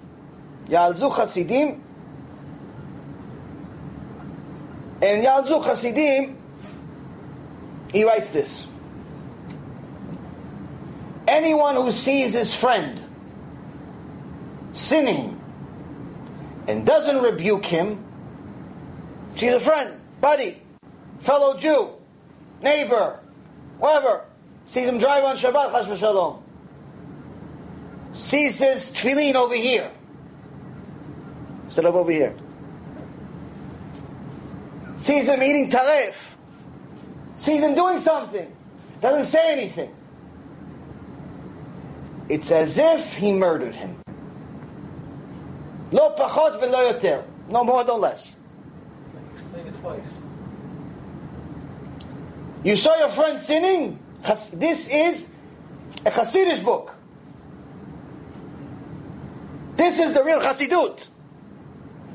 You saw your friend sinning and you didn't say anything? You, my friend, are a murderer. That's what the Yoetz says.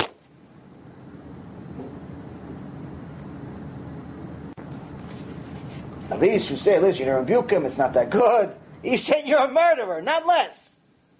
And he's not saying if you didn't rebuke him for Chilul Shabbat. He's not saying you didn't rebuke him for wasting seed. He's not saying you didn't rebuke him for Chilul Hashem, for bringing a missionary. He's not saying that. He's saying for anything.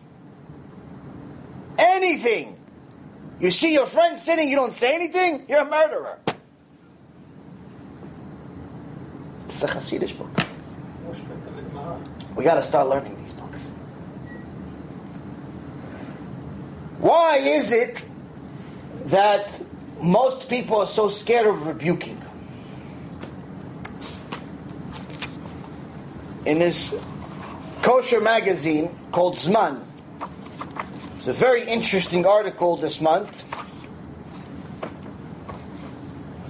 about a strange case, a very unfortunate case, where a woman had a disease called Munchausen. What Munchausen is, is to think that you're always sick, but you're not sick. In essence, making yourself sick, take medicines and do all types of things, making yourself sick. But usually, most people have not Munchausen for themselves, they have Munchausen proxy. Meaning, they make somebody else sick, usually their child. Child born 100% healthy, but they tell the kid he's sick, or she's sick. And they start giving him medicine, and more medicine. They keep giving him to, bring him to doctors. Yes, his ear hurts. The kid doesn't, ear it doesn't hurt. And what does the, the doctors they're not always a uh, you know the best doctors. So the parent says the ear hurts, they listen to the parents, they don't listen to the kid. The doctor hears the parents say the kid's coughing all night. They're not going to listen to the kid ask him, "Listen, are you coughing all night? Is she lying?" No, they're going to ask him. They're going to listen to the parent. And this is a horrendous disease. It's a mental disorder. And this case over here is that this woman had a kid who suffered for 23 years. For 23 years, the world thought she was sick, and the girl herself thought she was sick because of what her mom did, to such an extent that they gave her surgeries in her ears, in her teeth, in her head, in different places of her body, based on this crazy mother.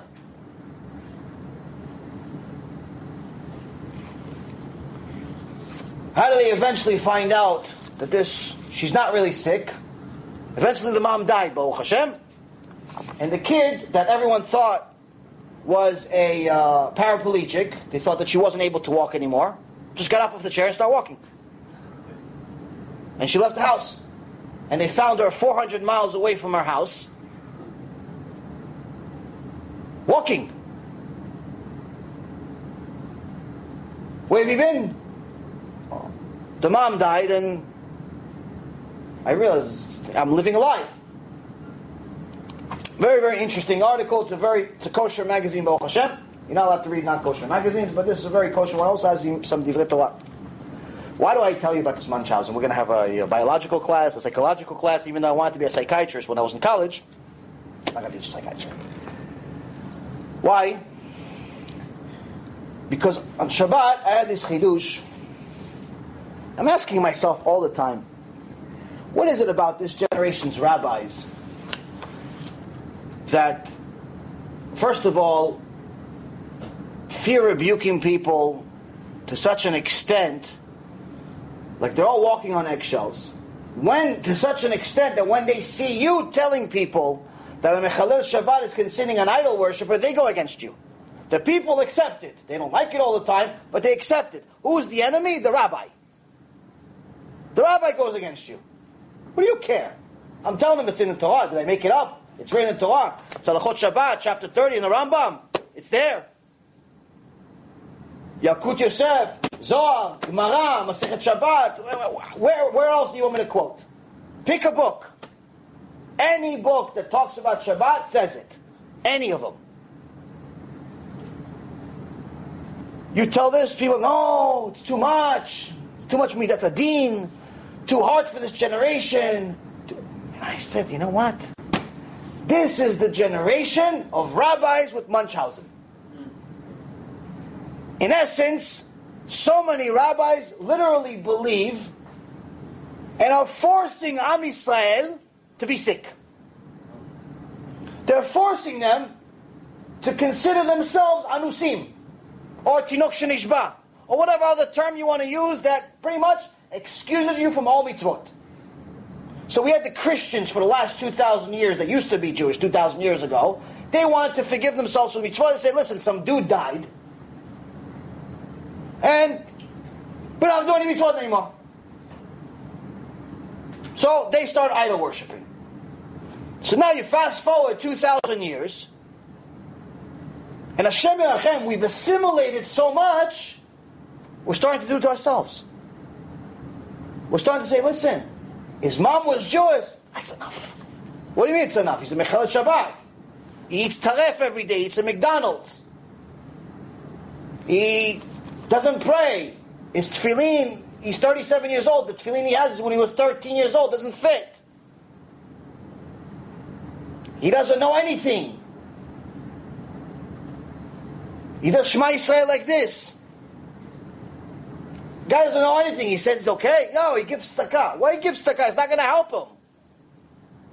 And I actually had a debate, and anyone that wants to seriously check it and think that I'm making this up, I have this in writing. I have this so-called rabbi. They used to come to my office every week, sometimes multiple times a week, for years. Not once did he ever tell me to keep Shabbat. Not once did he ever tell me to do anything. As a matter of fact, I even asked him one time, "Can I learn some Torah? You want to teach me some Torah? You always talk about this Torah that you learned. Can I can I learn with you?" He came once. We learned one time. He never came again after that. He just came for tzedakah, to pay his mortgage, to pay this, to pay that. For that, he came like clockwork. Tell me Mechalel Shabbat Mot Yumat, never did. Telling me that I'm not allowed to be intermarried, never did. Telling me anything of any value, never. So, whatever. I guess that wasn't his zchut. He didn't want to do it. He didn't have the guts. Whatever. After I did tshuva, Baruch Hashem, we started giving lectures. Baruch Hashem, we started helping other people do tshuva.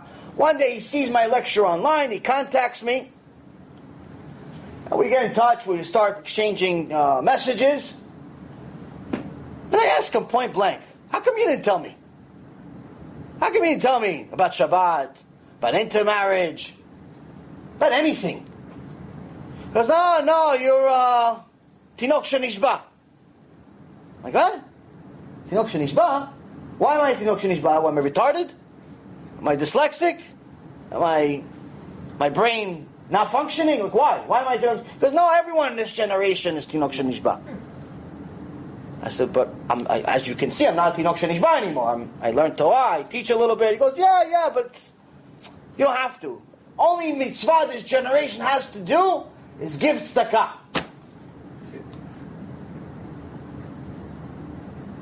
Only mitzvah. That's it. You give tzedakah, you're fine. This is a rabbi. Don't think I'm making this up. Rabbi has three, four hundred people come to his place every Shabbat. Everybody's a Mechel Shabbat practically. I'm thinking to myself, Ribono Shel Olam. I said, you actually believe what you're saying? I start providing him verses. What does this verse say? What does this verse say? Look at this halacha. Look at this. Look at this. Look at this. Long story short, we go back and forth. I tell him, you know, you're you're you're kofer. You should stay in your house and never leave. Stop, you know, talking to people about Judaism. And I said at the end, I said, wait a minute. If everyone's excused, like the rabbis say, and all you have to do is give tzedakah, and one day you're going to keep Shabbat, and one day you're going to keep kosher, one day you're going to do whatever. Why does the rabbi keep it? Why don't you use the excuse yourself? Why don't you Tinok Shenishba? Not. Maybe, why, why do you keep mitzvot? Why do you not eat on Yom Kippur? You should eat also. You should drive to shul on Shabbat also. Why do you keep it? Ah, because you're a liar. Because you're a liar, because you're a businessman, you're a con man, all you want is money. Because the only mitzvah you care about is the one that affects your pocket. Give tzedakah, pocket grows. And that's the generation we live in where there's a lot of shakranim, there's a lot of liars, and we have to stay away from them. If you're not growing in Judaism, you're shrinking. If your rabbi is not rebuking you once in a while, telling you, hey, listen, you have to fix this, you have to fix that, you have to work on this, you have to work on that, directly or indirectly.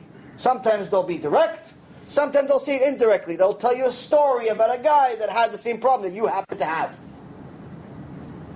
Like my rabbi, God bless him, I don't know how he does it. All I know is that by the time we walk from the shul to the Bet Knesset, and when, we were in, uh, when I was in Yerushalayim at his house, by the time I went from the shul to the, uh, to the Beit Knesset, somehow one of my midot got fixed. All of a sudden I realized, oh, I have to fix this. He never said anything directly, but he said something, this, that, there was chidul. I don't know what happened. All I know is that by the time we got to the Beit Knesset, something changed. I felt that I have to fix something immediately. But he never directly said, listen, you know what, you have a XYZ problem. Never. He has his own shita. The point being is that he did something. You can't be one of these people who say, no, no, just give tzedakah and everything's going to be fine. It's not going to be fine. It's not going to be fine. So that's one of the things that people need to understand. Enough with the nonsense. Enough with the Munchausen proxy. We're not a sick generation. We can handle mitzvot. If you can do mitzvot, we can do mitzvot. If you can learn Torah, we can learn Torah. Okay, it's not easy in the beginning. Okay, Shabbat is a little unusual in the beginning. Eventually, it's a vacation. Okay, learning Torah is a little bit difficult at first. Eventually, it's Gan Eden. But don't decide for me what I can or I can't do.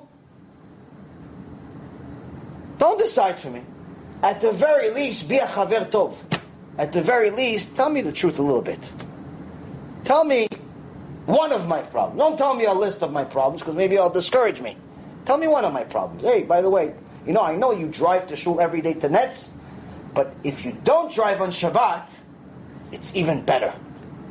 As a matter of fact, if you never come to shul again, it's better than you driving on Shabbat once. Don't ever come to shul. At least don't drive on Shabbat. Tell me one of my problems. Tell me something. Stop asking me for money and earn it. What do you think? If I become religious, I'll stop giving? Like, what's the thinking? Why don't you want me to be religious? Why do you have the Munchausen syndrome? Why? Why do you think I'm sick and incapable of doing mitzvot? I can do it. I can put a keep on. What's the big deal? What's the big deal putting tefillin five minutes a day?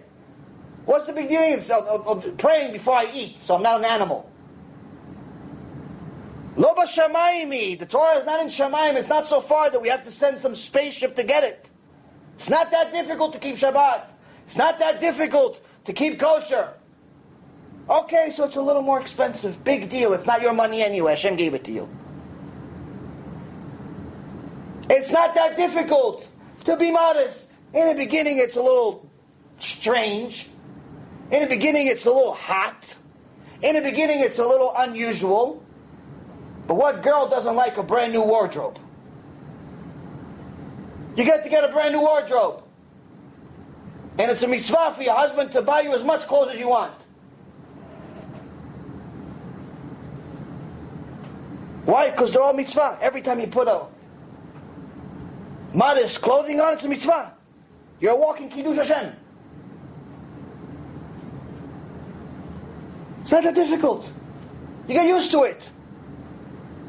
In the beginning, it's a little unusual to change your life, but it's not that difficult. Who thinks it's difficult? Not the people.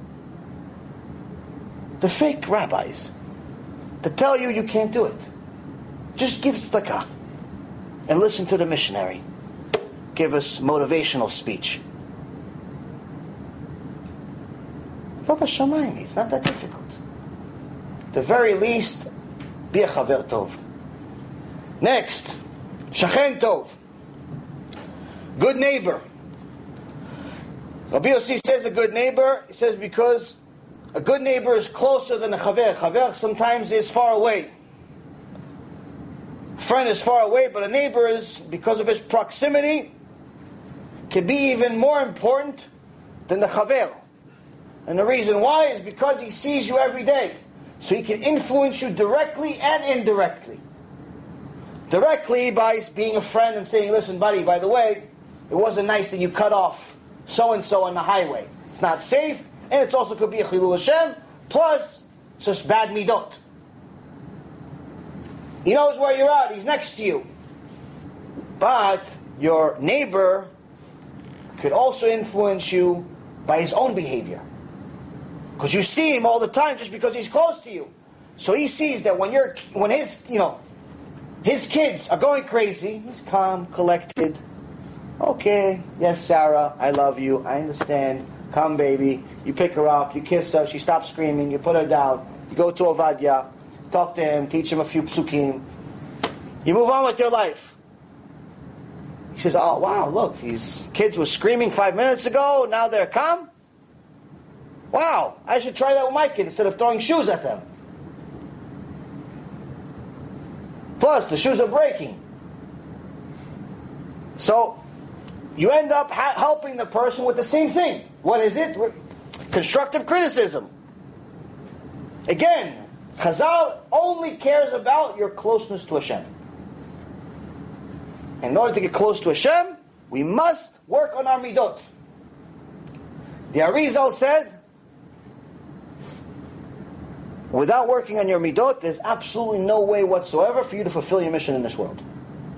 Everything else is worthless if you don't work on your midot. So, one of the things that will help you be such a good neighbor is going back to the beginning with Ayin Tovah. If you have a good eye, then every time you look at your neighbor, number one, you're going to judge him favorably. If you see something, if he's known to be righteous, if you see something that doesn't look 100% kosher, if he's known to be righteous, if he's known to be good over an extended period of time, you're going to f- use your imagination that Hashem Yitbarach gave you to find some type of excuse of why he's doing what he's doing. Oh, I see him driving on Shabbat. Okay, maybe he's driving his wife to give birth at the hospital. Hashem didn't give you an imagination so you can make uh, cartoons and uh, Mickey Mouse drawings. He gave you an imagination to create excuses for other righteous people to give them kaf zchut, to give them the benefit of the doubt. So, if you see a righteous neighbor driving on Shabbat, say, oh, maybe he's going to the hospital, maybe he's part of Hatzalah as a volunteer and he's saving a life. Maybe, you know, come up with something. But if he's a Rasha, you're not allowed to give him kaf. Not allowed. It's actually a sin to give him kaf. Meaning, if you see, you see Hitler start giving free sandwiches to people, you actually have to come up with an excuse of why he's doing it. Oh, there's probably poison in the sandwich. If you see a mean, a missionary, come to Beknes and say, hey, listen, I'm going to give a lecture to motivate everybody. Not allowed to believe him. Why? Because maybe he's trying to convert us. Maybe he's not coming just to motivate us about life. Maybe he's coming to motivate us about Jesus and the rest of his idol worship friends. Not allowed that. That's why the Gemara Masechet Avodah Zarah, page 17, says you're not allowed to be within four amot of him or his place. You cannot be within six feet of him. Standing. Kal v'chomer, you're not allowed to bring him into Sefer Torah next to you. Kal v'chomer, you're not allowed to bring him to a Beit Knesset. Because you're not allowed to give him benefit of the doubt. Next, Rabbi Shimon Omer, הרואה את הנולד. Someone that sees the outcome of the deed.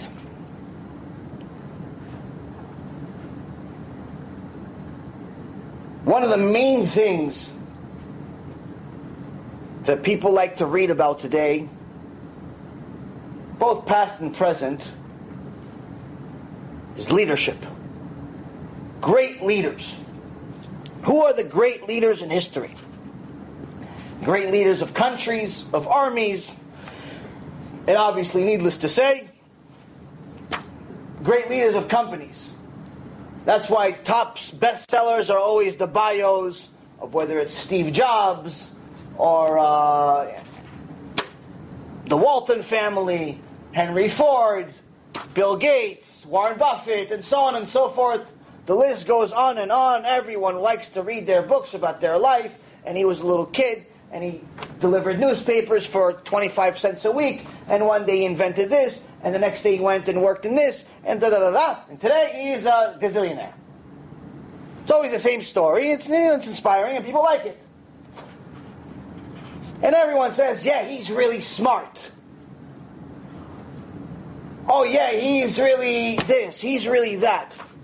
But there's one common characteristic that all great leaders have, both past, present, and future, that's rarely talked about. Where if you don't have this character trait, it's impossible, impossible for you to be a great leader. Anyone want to take a guess? Huh? You see the outcome of actions. To be able to see the future. To be able to use something called foresight. People that are smart hire smarter people. That's the best sign that you're smart. If you're smart, you want to run a business, you hire people that are smarter than you. Because if you're the only smart guy in the company, you're an idiot. Simply said, you have to hire smarter people. Steve Jobs did not create the iPhone. He did not create much of anything in the last 10, 15 years. He had an idea. And the really, really smart guys, they put it together. Same thing with every major company, whether it's Coca Cola, or it's Pepsi, or it's Ford, or it's anything. They had an idea because of their foresight. They saw that there is going to be a need for something specific. There's going to be convenience created as a result of their product. They saw something in the future, not now. Steve Jobs knew that not everyone's going to buy a computer today when he first created the first computer. Well, first home computer, I should say. He knew that not everyone's going to buy it. I mean, any logical person would know that. There was nothing to do. There was no internet. There was a typewriter that was digital. You played games on it. You played, I don't know, Tetris or something. It was almost a practically a useless machine. That just fancy. But he saw that the more people get it, the more likely there are going to be other people involved. And create other things and take this internet that was basically just used by governments and make it mainstream. Eventually, he was right. Eventually, all of these leaders were right. So it's not that they were in the right place at the right time. That's not true. It's not about being at the right place at the right time. It's knowing where the right place is going to be in order to be there when it happens. You want to be a great leader, you have to be able to put yourself out there and let everyone call you crazy. Let everyone call you crazy. Wow, it's crazy you're coming up with this. Who's going to ever use a search engine? Well, it's called Google now. Who's ever going to use this? Who's ever going to use that? Every major company that ever succeeded was called crazy at one point. You must have foresight. That's the business advice. But the spiritual advice is even more important. Because that's the advice that's going to decide whether you have olam haba, that's a good or a bad one. In order for you to use this foresight, You have to look at the past, at your past, at your nation's past, and determine what the future is going to be based on that. The last time I looked at a girl, I walked up to her and chas v'shalom, you ended up sinning. So better, I don't look. The last time I went to this bar, fill in the blank. You know, the last time you did XYZ, you did this. The last time I hung out with Joey and Steve, we went to fill in the blank. So Joey and Steve are not exactly a chaver tov. Not only are they not rebuking me, they're making me sin. With friends like that, who needs enemies? You have to look at the past. You have to look at what you did in the past the last time you had money. The last time you had money, were you egotistical maniac? Or were you generous? The last time you had an argument with your wife and you yelled at her, did it actually work out to your advantage? Or did she try to, like, you know, put a little poison in the julent? How did it work out for you yelling at your wife? How did it work out for you yelling at your kids? They become smarter? They become wiser? They got hundreds in the next test or they started failing for some strange reason? All of a sudden they became stupid. No, they didn't become stupid. They just lost all of their confidence because their father yells at them like an animal. Look at the past. Look at the past to see the future. Because that future is going to determine whether you're going to Gan Eden or Gehenom. Let's not misunderstand that. It's Gan Eden or Gehenom. There's no in between. It always was.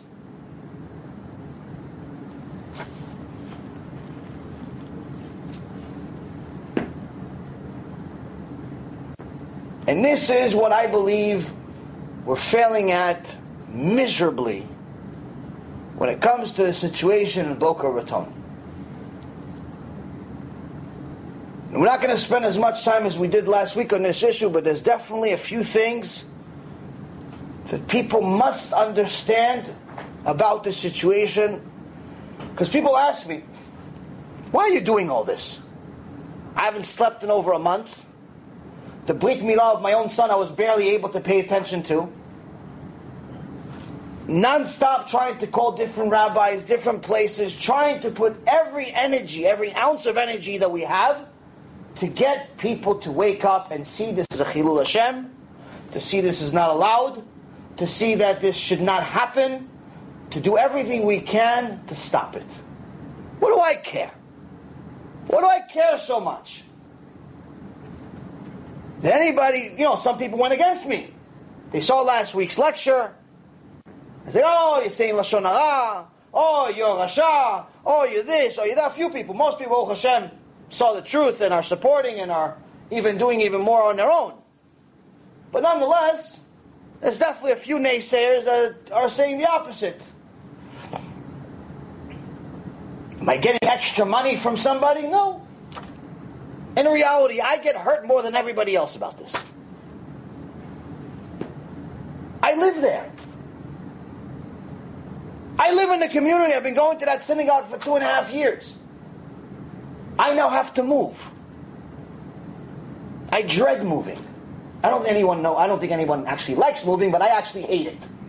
It's a big waste of time and money. Money I care less for, but time I do. I have to move now. I'm not earning anything out of this. There's no money, there's no fame, I only get problems because of all this. Why am I doing all of this? Because the problem is much, much bigger and riskier and more dangerous than I even mentioned myself in last week's lecture. And I believe very few actually see it. Because Rabbi Goldberg is not a regular rabbi. He's not your average rabbi that's leading a kila of 50 or 100 families or 50 or 100 people. He is leading one of the biggest keilot in America. It's almost a thousand families. On top of that, he's an Av Bedin, the head of a Bedin. There's two major Bedins in Florida. He's one of them. Florida is bigger than Israel, practically. He has control over a significant part of that. He's not your average rabbi. He's very well known. He's very well connected, whether it be government or different types of things. It's a likable guy. I don't have anything against him, despite what anyone thinks.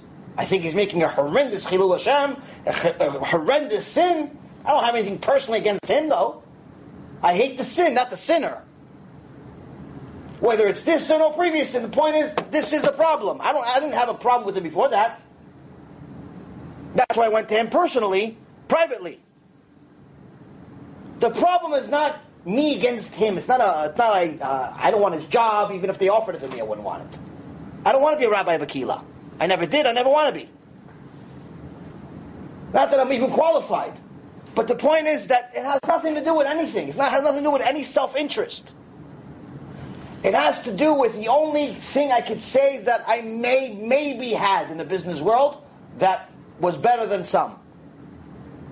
That made me a decent businessman. Decent. I was able to see the future. I was able to see the nulad. Not obviously future like prophecy, I'm not a prophet. But I was able to see what is going to happen as a result of certain things happening before even though certain things happened. Whether it's predicting markets or marketplaces or consumers or laws or so on. Nothing's changed. The fact is that because Goldberg is such a big rabbi, bringing Matthew Kelly, a well-known missionary that no one can doubt now because we even have a video online with him saying, I'm a missionary. And he's training missionaries, and he wants to change the world. You don't undo a missionary. You don't put missionary on hold. You're always a missionary when you're a missionary. And even Goldberg himself had a lecture a few years ago about Christianity, saying himself we have to distance ourselves from missionaries, from people that are idol worshippers. He said it himself. He maybe forgot, but he said it. Now, because he's such a big rabbi, this is a big deal. If he was one of his little guys, if he was Shabtai that works there, I wouldn't even care. I'd try. I may be mentioned in a lecture or write a letter or something. I would day, two days, I'd finish. Because he's affecting himself. No one knows who he is, Bichlal. And no one knows uh, the Kila, it's a small Kila. But when you have an Av Bedin make something, you have yourself a serious problem. Because every lenient, modern Orthodox, semi Orthodox, sometimes Orthodox, this Orthodox or that Orthodox or Reform or Conservative or whatever, Every single shul in America, at the very least America, if not the entire world, will see that a missionary came to a shul, but not just any shul. They came to a shul run by one of the top dayanim in America, or in Florida at the very least. And they're going to use that as a heter. They're going to use that as this is allowed. And what you're going to have is you're going to have Matthew Kelly and his compadres swamp all of America and pretty much do a tour of every single synagogue in America over the next six to twelve months, Hashem Erachem. Why? Hey, the Dayan did it. It became halacha.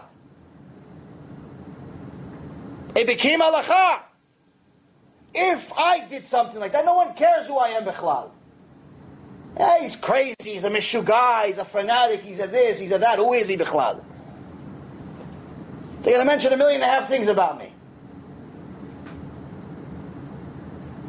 But when you're Av Bet Din, you're a Dayan, you're politically connected. Moses, same thing. It's like we got on Mount Sinai to bring missionaries to synagogues. It might as well be.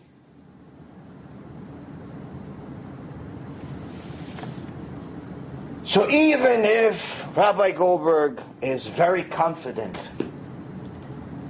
very confident that no one in his keilah is going to be affected negatively by Matthew Kelly and his missionary tactics, he still can't do this.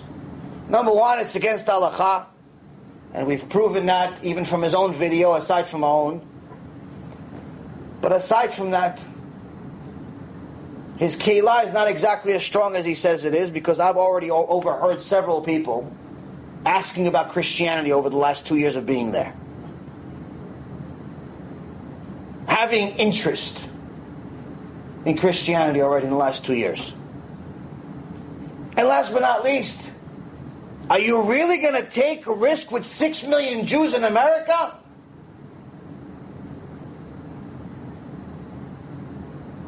It's a, it's a good question. Now, why do we fight these minim so much?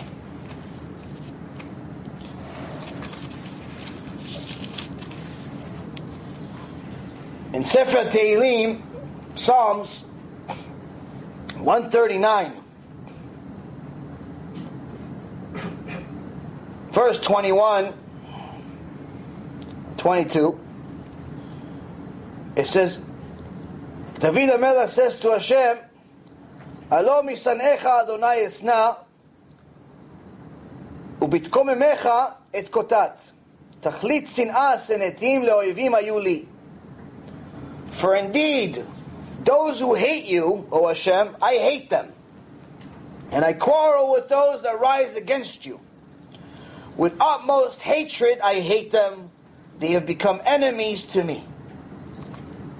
Amin, an idol worshiper, a kofer, someone that causes other people to sin, is an enemy of Hashem. No one will lead another Jew to sin unless they hate not only Judaism, but they hate God. No one is going to tell people, hey, listen, let's go have a barbecue on Shabbat, knowing that you're not allowed to do it, knowing that the others are trying to keep Shabbat, unless he hates God. He's an enemy of Hashem. You look at the end of Parashat Va'etchanan, last few verses, Hashem defines who is considered his hater. There's his lovers, Shomrei Mitzvotai. The ones that keep my commandments are my lovers. His haters are obviously the opposite.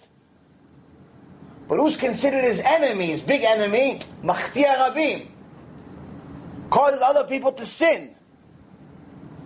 So David Melech says, I hate those that hate you.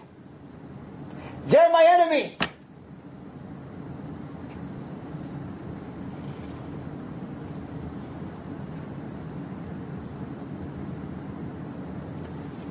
The Tzitz Eliezer says, why is it a mitzvah to fight the minim, to fight the Christians?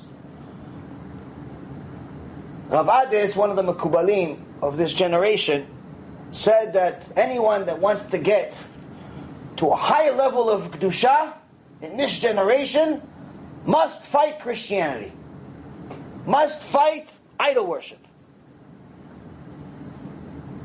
You don't have to. If you want to get to a high level of Kedusha,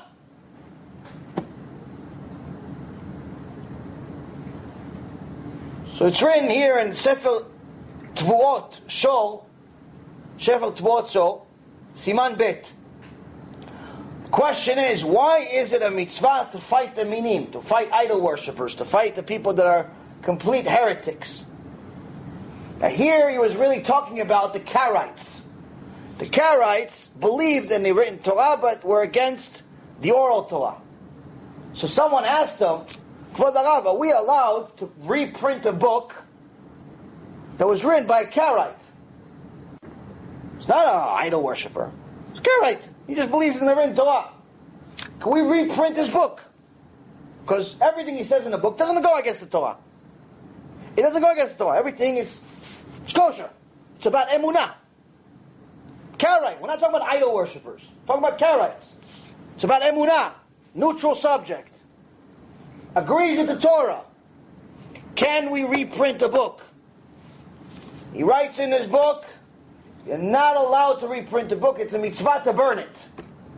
It's a mitzvah to eliminate it from the world. Why? Here's the reason. So others do not get attracted to their other books. Because even if this book is 100% kosher, even if everything agrees with the Torah, even if the Catholic missionary comes to your Beit Knesset to teach you Mishnayot, to teach you Pirkei Avot, to teach you Gemara, to teach you Chumash, to read the Tanakh out loud, still not allowed. Because chas v'shalom, you're ever going to admire him for even a moment and want to connect to him in another way. Chas v'shalom, you're going to buy his other book. Chas v'shalom, you're going to know his other book even exists.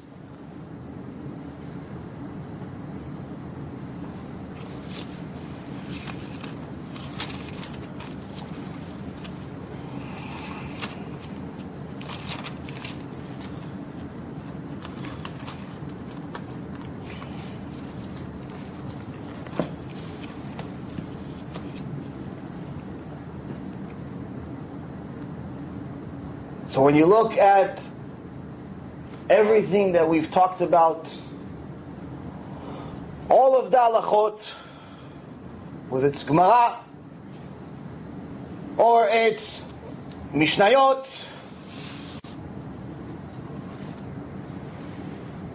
you see there's no room to move.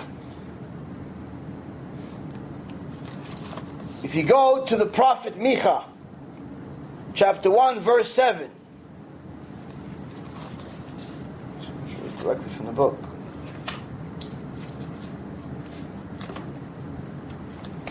It gives us a little bit of a understanding of Hashem's feeling about the subject.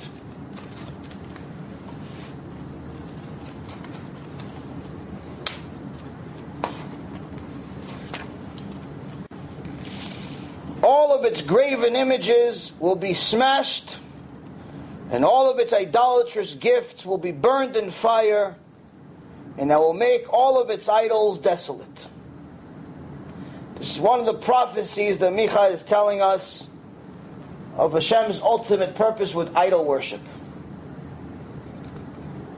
What is this connected to?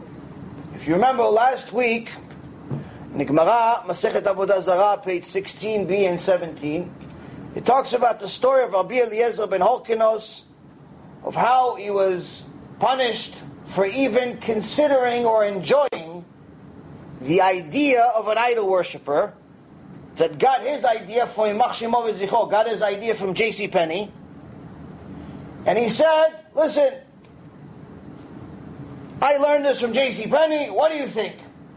Rabbi Eliezer didn't even talk to him. He didn't respond to him, but he said, I enjoyed his idea. And for that, he was punished from Shamayim where he was almost killed. He was almost given the death penalty by the Goyim. So what idea did this idol worshiper give him? This verse. For they were collected as a harlot's hire, and they will revert to a harlot's hire. Eh, he said to him, listen, the Kohen Gadol, you know, during a week, he doesn't leave the Bet HaMikdash. Why don't we get him a new bathroom? Get him a new bathroom. I know you're not allowed to use the korban of the zonah, of the prostitute. I know you're not even allowed to benefit out of anything she does, because it's a filthy occupation. You're not allowed to sell a dog and use the proceeds to buy a sheep and give it to the to the Beit Hamikdash. I know. But I learned this from Yimach Shemo V'zichro. I learned that maybe you could take the proceeds from the zona, from the prostitutes, and use it to buy the bathroom. To buy the bathroom for the Kohen Gadol. Because it came from filth, and to filth it's going to support. Filth, what's in the bathroom. It's not flowers. Came from filth, it'll go to filth. And Rabbi Eliezer ben Horkinos, one of the greatest sages that ever lived, the rabbi of Rabbi Akiva, says, you know what, I like the idea. For liking the idea, he made a Isur Deoraita, he made a sin from the Torah, Velo titen lochen. You're not allowed to like it. You're not allowed to even compliment the idea or thought process or anything from the idol worshiper. To like it, to recommend it, to compliment it. Not allowed. Isur Deoraita.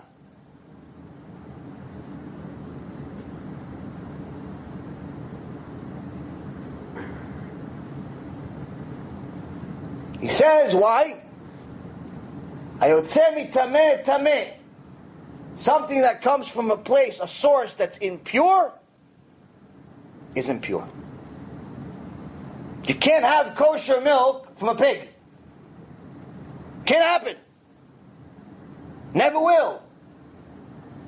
You cannot get divrei Torah from an idol worshiper.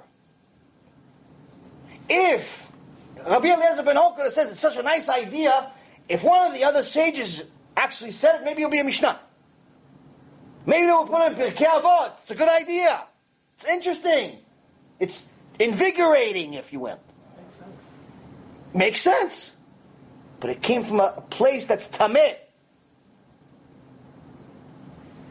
Not allowed to listen to it. And he had to, when the idol worshiper came to him, he had to fulfill the mitzvah of running away.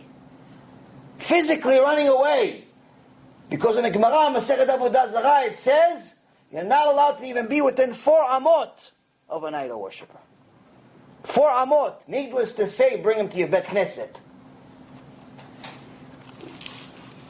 And the reason why is because this is Hashem's ultimate goal for idol worshippers to the beginning of that verse of Micha saying that Hashem ultimately is going to destroy and smash all of idol worship. This is actually also what you say during every tefillah, Aleinu l'shabeach.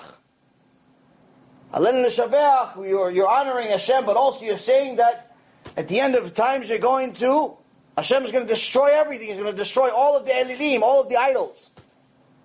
And the whole world is going to be as one and see Hashem as one.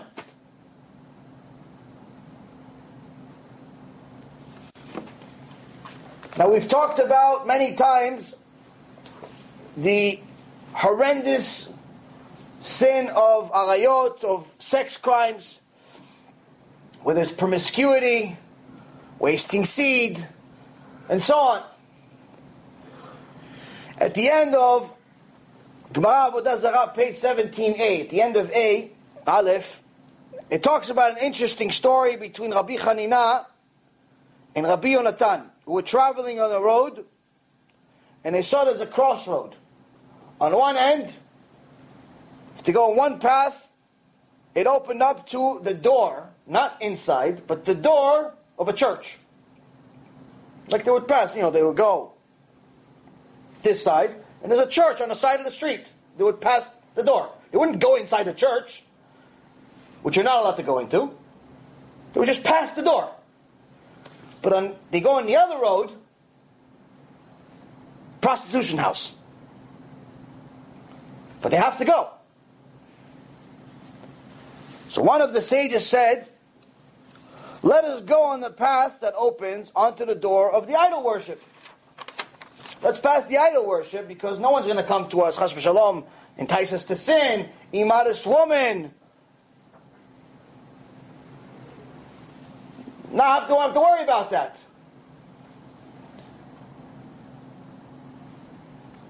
Why not the idol worship? Why not the uh, prostitution? Because it's over there. So the other one said, no. We're going to go next to the idol worship. I'm sorry, we're going to go next to, to next to the prostitution and not past the idol worship. Why? Because the Isur of idol worship is even worse.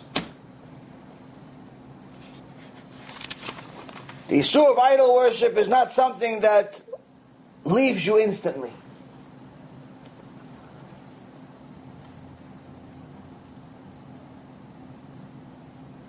A woman came before Rav Chisda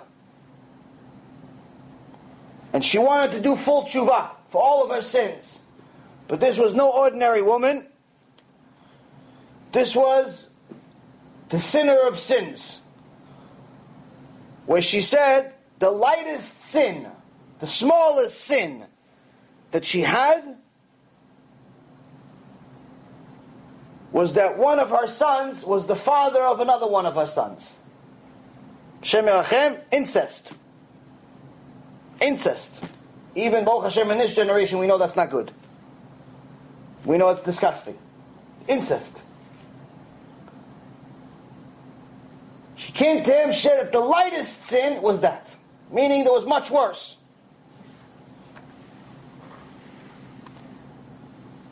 And Rav Chisda told her,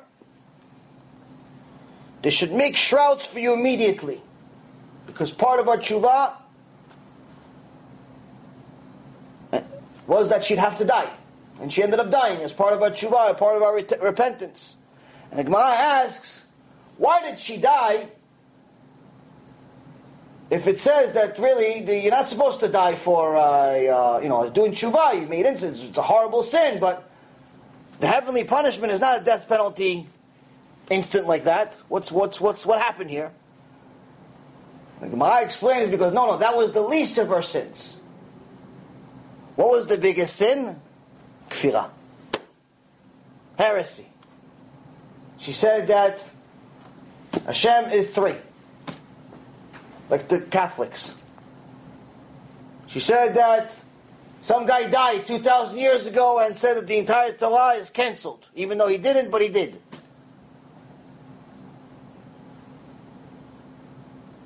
Kfirah. Going against the Torah. For that she died. For that there was a heavenly punishment where she had to die. That's even worse than incest. Kal v'chomer, bringing the kofer of kofrim into the Beknesset. Ten times to fix this.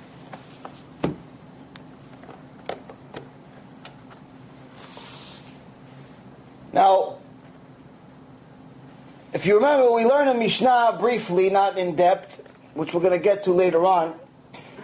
We talked about in the fourth chapter, I believe, of uh, Pirkei Avot. It talks about all of Mezakeh Rabim and Chet Baal Yado. It says anyone that is a does kiruv that helps people do tshuva, no sin comes to him. Chapter five. I'm sorry. כל המזכה את הרבים אין חטא בא על ידו, וכל המחטיא את הרבים אין מספיקים בידו לעשות תשובה. Whoever influences the masses to become Baalei Tshuva, to become meritorious, shall not be the cause of sin, but one who influences the masses to sin will not be given a means to repent. Meaning, the Rambam says, they will get someone that causes other Jews to sin, or even other goyim, but obviously Jews especially, causes them to sin, causes them to listen to idol worship, causes them to go against Hashem. Chas v'shalom, they could potentially get the worst possible punishment in this world, according to the Rambam, which means that their sharei tshuva will be closed. Now, many people think that, I don't know, we made this up. So, there's many places you can find it. One of them is in the Rambam Shmona Prakim. Shmona Prakim, it says this. The concept that God will punish a person by preventing him from repenting and withholding the option of tshuva is not a foreign one. Said it's not new, it's not a chidush that Hashem decides, chas v'shalom, sometimes to say, you, not going to do tshuva. Even if you want, you're not going to do tshuva. Paro, you can't do tshuva. Machtia Rabim, you can't do tshuva. I, you got to, there's people that get to the limit, there's people that cross the line. However, Hashem does his cheshbon, says that one, he's not going to do tshuva. Not going to do, that's the punishment. And let him continue making sins. Let him continue living. Why? So you collect more sins, so the punishment is greater. The Rambam continues. For he, meaning Hashem, for he knows the severity of the sins and his wisdom and justice determine the nature of the punishment received. There are those whom he punishes merely in this world, others whom he punishes in the world to come, and others whom he punishes in both worlds. Similarly, the type of punishment in this world varies. Some are punished for their physical per- in their physical person, some are punished through their finances, and some through both of these means. Some get sick, some lose money. For example, as the punishment, God may nullify the possibility per- for a person to function in a certain way in which he could have chosen to function previously. He might prevent his hand from functioning, as he did in regards to Yerovam. Or in the eyes from seeing, as he did to the inhabitants of Sodom, who congregated against Lot. So sometimes he can punish somebody physically. Similarly, he may prevent the desire for repentance from arising, so that he will, he will perish in his sins. He says sometimes someone gets to such a horrible level with Hashem, such a horrible disconnect with Hashem Barach. He says that the punishment, that Hashem says, I'm not going to allow you to ever have a tshuva. You're never going to want to do tshuva. You're going to think you're a tzaddik. You're going to think that what you're doing is a mitzvah. Mitzvah. Kiddush Hashem. Being open-minded. Being tzaddik, being this, being that. You're, everyone, you're the tzaddik and everyone's a shaim. Everyone's Korach and you're a Moshe. You're not even going to think about doing tshuva. That's the worst possible punishment you can get in this world.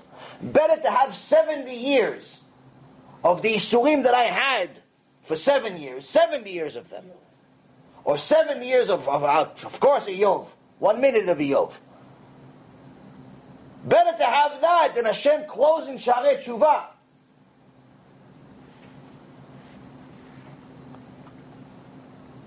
He continues later on, a few paragraphs forward, it says, This made it known that God may punish a person by withholding free choice from him. You have free choice. You could choose to do tshuva. You could choose not to do tshuva. Choose to have yirat shamayim. Choose not to have yirat shamayim. As the saying says, Akol midei shamayim chutz mirat shamayim. Everything is shamayim, except being righteous or not. Except having yirat shamayim or not. Except once. There's an exception.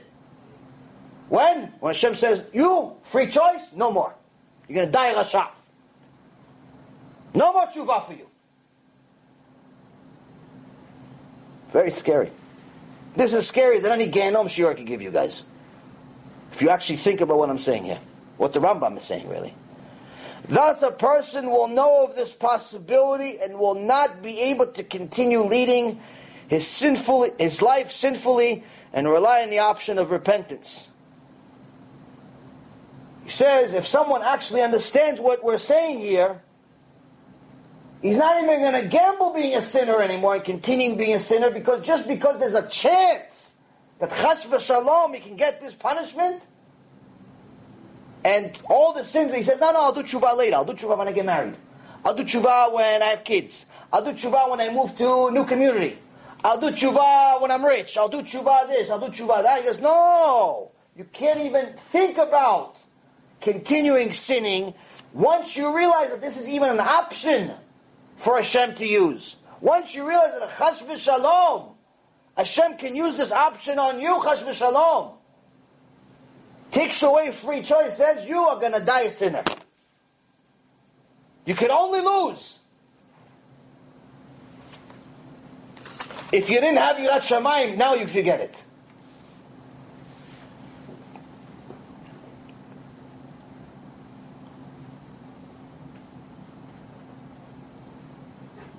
A few sources that he uses is In Isaiah 6:10, interestingly, this is a very famous book that a lot of the Christians love to use, especially chapter 53, I believe. But this chapter here, this verse here negates the entire Christian concept because they say that, you know, he died for our sins, everything's okay, everything's great. All, all baloney. Why you read this verse, chapter 6, verse 10, it says, makes the heart of the people fat and their ears heavy, lest they repent and be healed. Says that it makes people, their hearts fat, meaning they're overly confident their ears heavy, meaning they're not listening to anybody. They think they're righteous. They think that tzaddikim, everything is great, everything is good. Why is he? Why does Hashem do that to them? Why does he give them so much confidence? Why does the tembel think he's smart?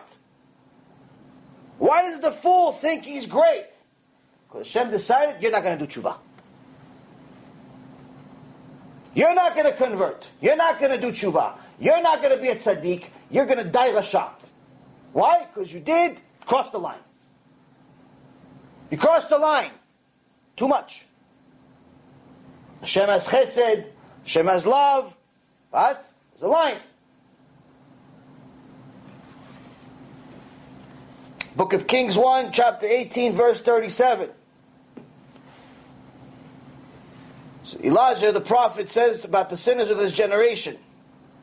And he says this, and you have turned their hearts backwards. Meaning, that since they voluntarily rebelled, they made sins, on, you know, voluntarily. But it wasn't like they accidentally turned on the light on Shabbat. They turned this light on Shabbat on purpose. And not only that, they invited their friends to have a barbecue at their house. Careless.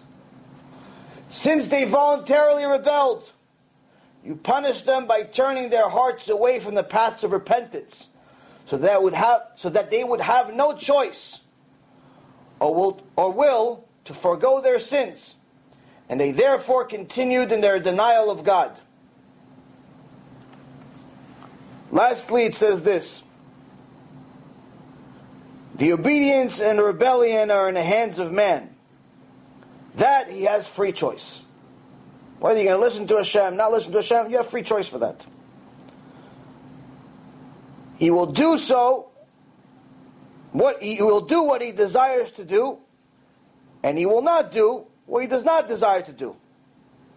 Unless God will punish him for the performance of a sin by negating his will, as we have explained. He says, yes, you have free will. You could be righteous, you could be wicked. You could decide to go to the Knesset on Shabbat walking, you can decide to drive on Shabbat thinking you're a tzaddik even though you're a walking Chilul Hashem or driving Chilul Hashem. You can decide to do what you want. You can decide to say, listen, I was wrong. I thought he's a motivational speaker. In reality, he's a con man missionary. I thought he was appropriate for a keilah. In reality, he's the biggest tragedy that ever happened to our keilah if he comes in. I thought he would help Am Yisrael. In reality, he's putting at least six million Jews at risk every day if he comes here. You can be righteous and swallow your kavod and say, I was wrong. I was wrong. I was simply wrong. Moshe Rabbeinu was wrong. You can be wrong. It's okay. It's not the end of the world. I was wrong a million and a half times. If I count all the times I was wrong, I probably have to write a book just about that. Okay, I was wrong. But is my pride so great, so big, and so important that I'm not willing to say I was wrong and say, you know what? Let me just put six million Jews at risk. Let me just put let me make this event anyway and show them that it can work out. You're really want to put that on the line? You're really willing to put that on the line and actually put six million Jews at risk? Don't come surprised if sharei tshuva close on you. Don't come surprised. Don't be surprised. It's things like this. The decisions between life and death. It's decisions between whether we have a good future or a bad future. Whether it's the Holocaust or the pogroms or the Inquisitions or the Churban Bet HaMikdash, the first or the second, all of them, there was always a point, something, an event. Some say it's Kamta, Bar Kamta, the Sinat Chinam between them, everyone knows the story. One guy came to a party, invited the wrong guy, you know, he wasn't really invited, it was supposed to be somebody else, got disrespected, he left, no one said anything, ta ta ta ta ta, Churban Bet HaMikdash. Whatever, the point is, there was many other things that happened. Point being, that was the straw, the, the little thing that just broke the camel's back. That's it, it was too much. That was it. That was too much. All the sins culminated, accumulated, accumulated, accumulated. That's it. That was the end. But that was an argument. Am Yisrael decided it's a good idea to go have a couple of drinks with the goyim. We have a couple of drinks with them. So what? That they're celebrating that the Bet HaMikdash wasn't built. Chashverosh.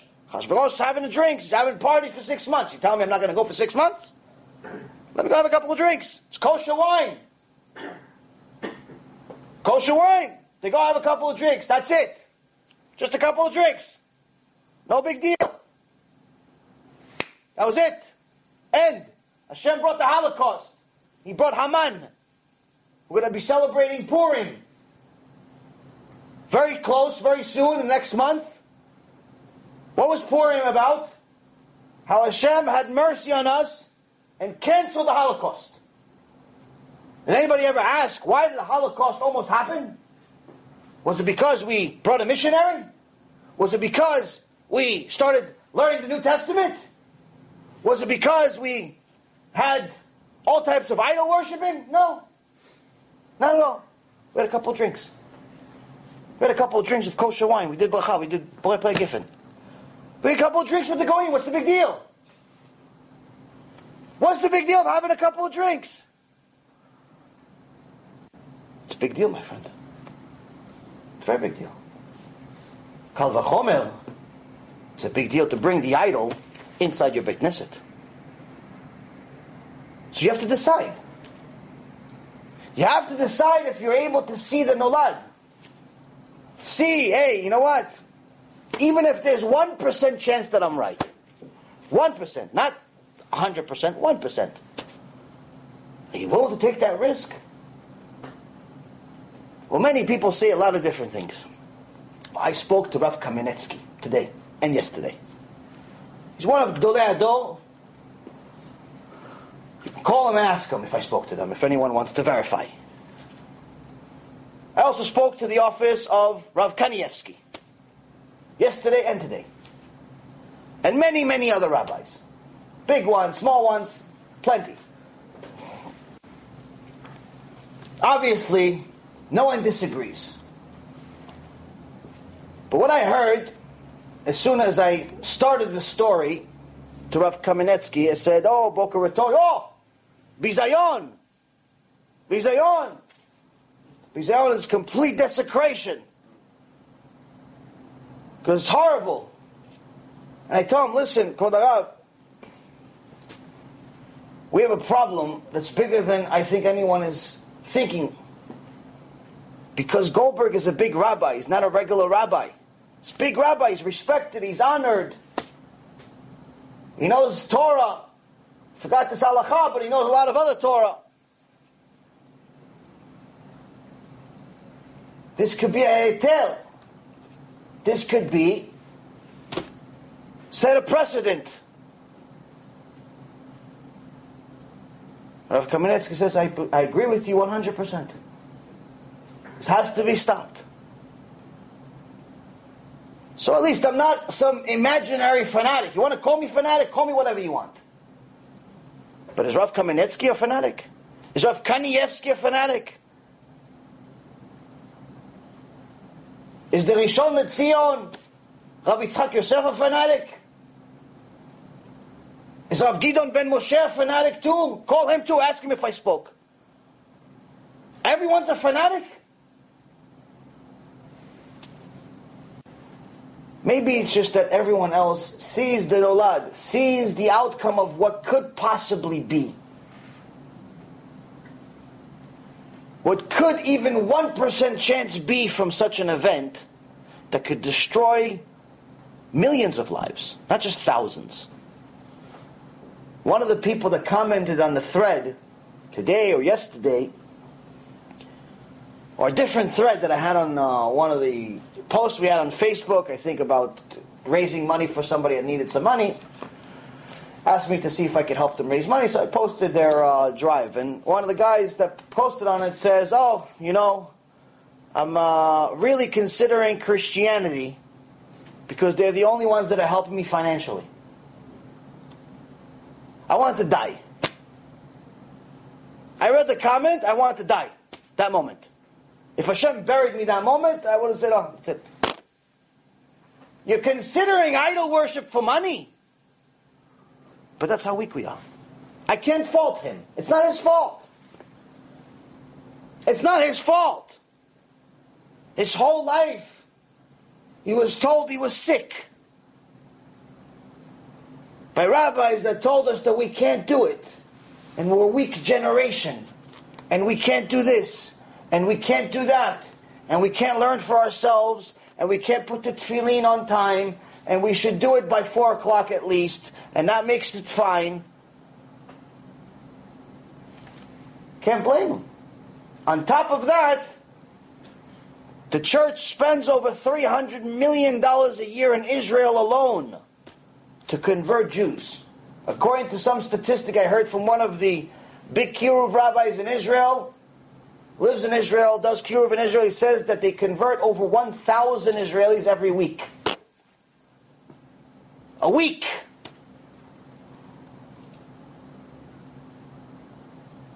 He says, well, as much as want money. Point is, is we have a, we're losing. We're losing the battle. Already we're losing, even if we lose one Jew a year, one Jew a lifetime to idol worship, we're already losing. We're losing thousands. I have a student, Misken, went, got recruited by a missionary 45 years ago. 45 years ago, he was idol worshiping. And he idol worshipped for many, many years, almost 40 years. Seven, eight years ago, he woke up, started realizing there's something wrong. Over the last few years, Baruch Hashem started getting much better. But we have a problem. He's married to a Goya for 45 years. You can't just divorce a Goya after 45 years. And you can't just tell her, listen, why don't you convert to f- fix my account with Hashem? What do you think? The missionary came to him and said, hey, listen, let's talk about JC. No. You say, listen, you need some money? Let me help you out. Let me help you with your groceries. What do you need? 50 bucks? It's on me. Your mortgage is not paid? It's on me. You want some motivation? It's on me. What else you want? Three books. Well, free books? I got plenty. What else you want? What does the missionary want? Your soul. That's it. V'lo yoter. Just your soul. Just your soul. According to Chazal, someone that murders still has, still has a share of the world to come. Someone commits murder, chas v'shalom, he still has, he has to suffer for the sin, but he still has a share of the world to come. But someone that destroys a soul has no share of the world to come and goes to the worst possible place you can go. Which means that one of these missionaries is even worse than Yimach Shemo V'zichro Hitler. Hitler killed the body. But Baruch Hashem, Hashem is merciful and you have all of those holy Jews in Gan Eden. We're suffering. They're in Gan Eden. They suffered in this world enough for all of us, but nonetheless, they're in Gan Eden. He killed their bodies. But one of these missionaries that recruited one of my students 45 years ago, one of these missionaries that recruit thousand people a week. They're burning souls. And we're going to let them go into our house with their back to the Aron HaKodesh? How? How? How does this make sense? How does this make sense to anybody? All you need to do is to see the outcome of a deed. I know it's hard.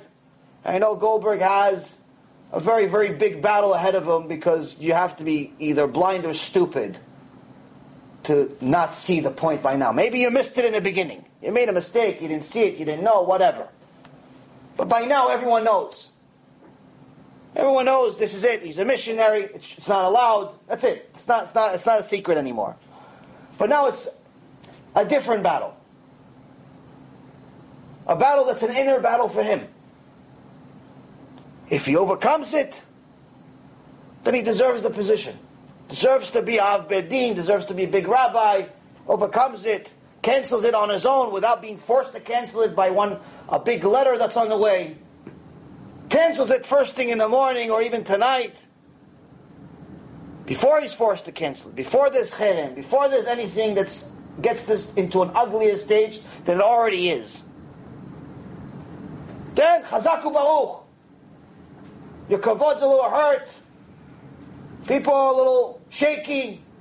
But you didn't put six million at risk. That's fine. Chazaku Baruch. But if you're still not willing to do it, because it came from me, who am I, Bechlal? Or you thought it came from Rabbi Mizrahi and you hate him? Because of that, you're going to put six million at risk? Then you deserve all the punishment that Hashem is going to give you. I hope he doesn't get any punishment. I hope he succeeds. His success is our success. His success is your success. His success is Am Yisrael's success. All you got to do is see the Nolad. And how can you possibly fulfill this mitzvah? By getting to the last stage, the Rabbi Elazar says, Lev Tov. Have a good heart. And Rabban Yochanan says that having a good heart means all of them put together. If you have a good heart, you have a pure heart, you only care about what Hashem cares about. You only want what Hashem wants. You only do what's good for the nation. You only do what's good for your brothers. Then of course you're going to go already in a good path. Of course you're going to have a solid foundation. If you have a good heart, of course you're going to have a ayin tovah. Every time you see one of your brothers succeed, you say Chazaku Baruch, Ashrecha, Mabruk, Mazal Tov. You have a new car, you have a new wife, you have a new house, you have a new job, you have a new contract, you have a new whatever. You're happy? Good. Makes me happy. That's when you have a lev tov. If you have a lev tov, of course you're going to be a chaver tov. Because you're not going to be able to live with yourself knowing that your chaver, your friend, is a mechalel Shabbat. You're not going to be able to live with yourself knowing that your friend is going with Eshet Ish, going with a married woman. That's not his. And cutting himself from Olam Haba. You're not going to be able to live with yourself. You're going to tell him, I love you. That's why I tell you. If you have a good heart, Rabban Yochanan says, of course you're going to be a good neighbor. You're not going to watch your next door neighbor go against Hashem on a regular basis and not say anything. You can say something. Directly, indirectly, give him a CD, give him a lecture, send somebody, whatever. You're going to do something. And of course, if you have a good heart, it's going to be much easier for you to get siyata dishmaya and see the nolad. Much easier for you to have siyata dishmaya and see the outcome of actions. Because Hashem grants knowledge. You try learning, but Hashem grants knowledge. You try learning your Gemara, but Hashem will decide what you're going to remember and what you're going to understand. That's where you could read the same Daf Gemara a thousand times and still learn something new each time. A million times and still learn something new each time. Because Hashem grants knowledge. If you have a pure heart, pure intentions, Hashem will make you see things that are apparent to you, but maybe to nobody else. And you have to decide whether you're going to act on it or not. Do you want to be Nachshon ben Aminadav that jumped into the ocean saying, I believe in Hashem? He didn't bring us to the ocean to kill us. He just wants us to show him a little bit of emunah. I'm going into the water. He jumps into the water, and Hashem splits the ocean. Why? We had some emunah. We had some emunah. All we need, my friends, is a little bit of emunah in Hashem Barach, and everything will be fine. Once you have that foundation, you're to start working on your midot. You're going to start seeing things much clearly. You're going to connect to Hashem Barach much easier. You're never going to feel alone. You're never going to feel hurt. You're never going to feel anything negative. Because even though life is chaotic and there's only problems, but you're not going to see it as problems. You're just going to see it as organized chaos. You're just going to see it as Hashem moving the pieces. Oh, today this car has is missing a fender. Next week, Hashem will put the fender back. This week, the Keilah hates each other. Next week, they're going to like each other. This week, this rabbi is about to destroy things. Tomorrow, he's going to make the right decision and say, I was wrong, it's a mistake, or whatever other language you want to use. Make an excuse for all I care. Say Matthew Kelly died. Yeah. It doesn't make a difference. Event canceled. We're going to replace him with a kosher rabbi. And Be'ezrat Hashem, we all have the merit to find rabbis like that. that can make big decisions like that at difficult times, at difficult places, and Be'ezrat Hashem help all of us do tshuva. Any questions? Y'all with your mouth open, so I'm hoping that you like it. Personal. Personal about what? Personal about me? No, about this. Uh, about we talked about it. You said you don't want to. No, no, no. We don't go. I'm not. Listen. I again personal insults about him or about anyone else, I have a book full.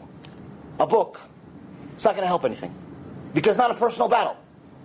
It has nothing to do with what I feel about him, what I feel about another rabbi, or anyone else. It has nothing to do with it. It has to do with Am Yisrael. If I wanted to be a personal, I would have already done a lecture a month ago.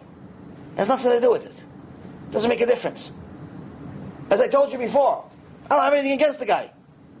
There is a rabbi I have a problem with over there, but it's not him. It's not him.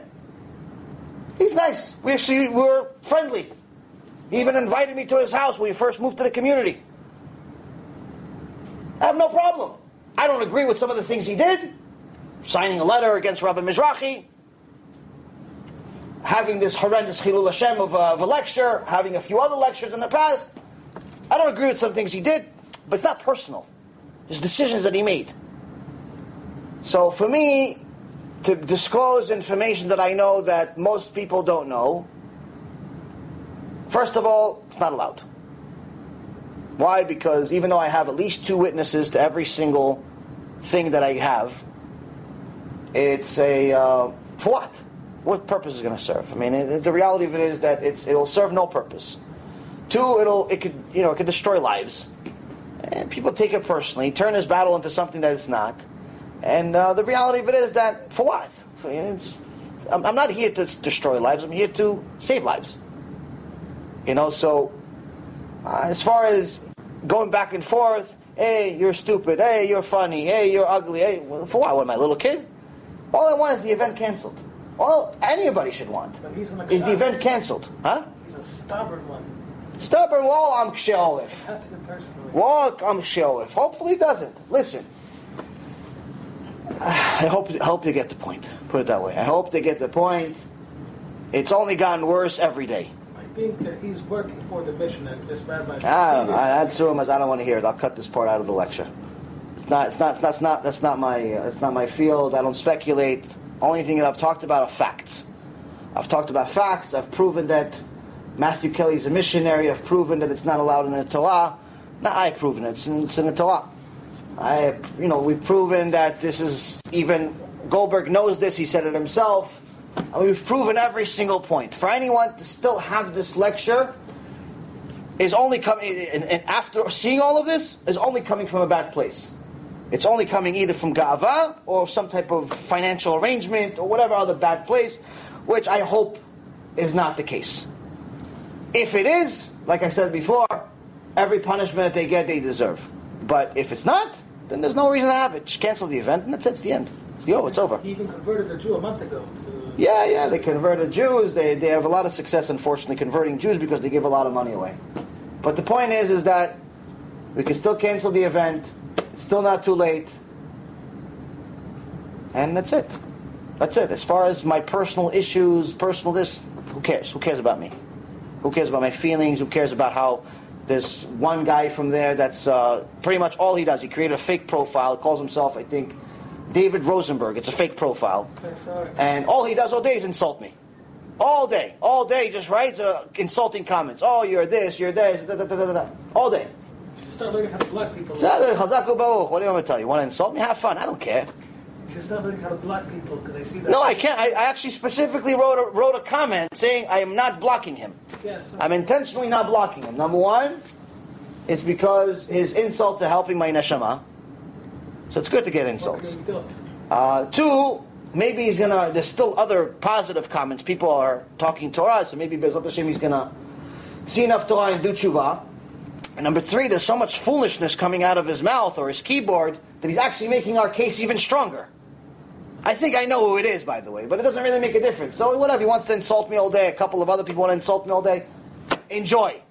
You want to have the uh, Dana Cohen and the rest of the Rishaim that went against Rabbi Mizrahi for the last few years. They want to make insult me. They want to take clips of my videos. I actually post their clips. They take clips of my videos and they, you know, they misword things. Like they call them a different title. So I take their clips. Oh, it's a good clip. I post it also. Why? I say anything against the Torah? If I say anything against the Torah, then I deserve all the punishment I get too. But I'm not. I'm, not. I'm saying everything. I read the book. This, you see me. Read the book. I didn't make anything. I read the book. I read this book. I read that book. I read this book. That's it.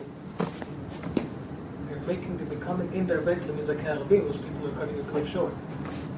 Listen, alvai, alvai, they'll have the zchut of being as a kerabim, so they could actually do tshuva. Alvai, alvai. Listen, I don't care. I'm not here to earn enemies. I'm going to earn enemies regardless because Satan doesn't like me as a kerabim.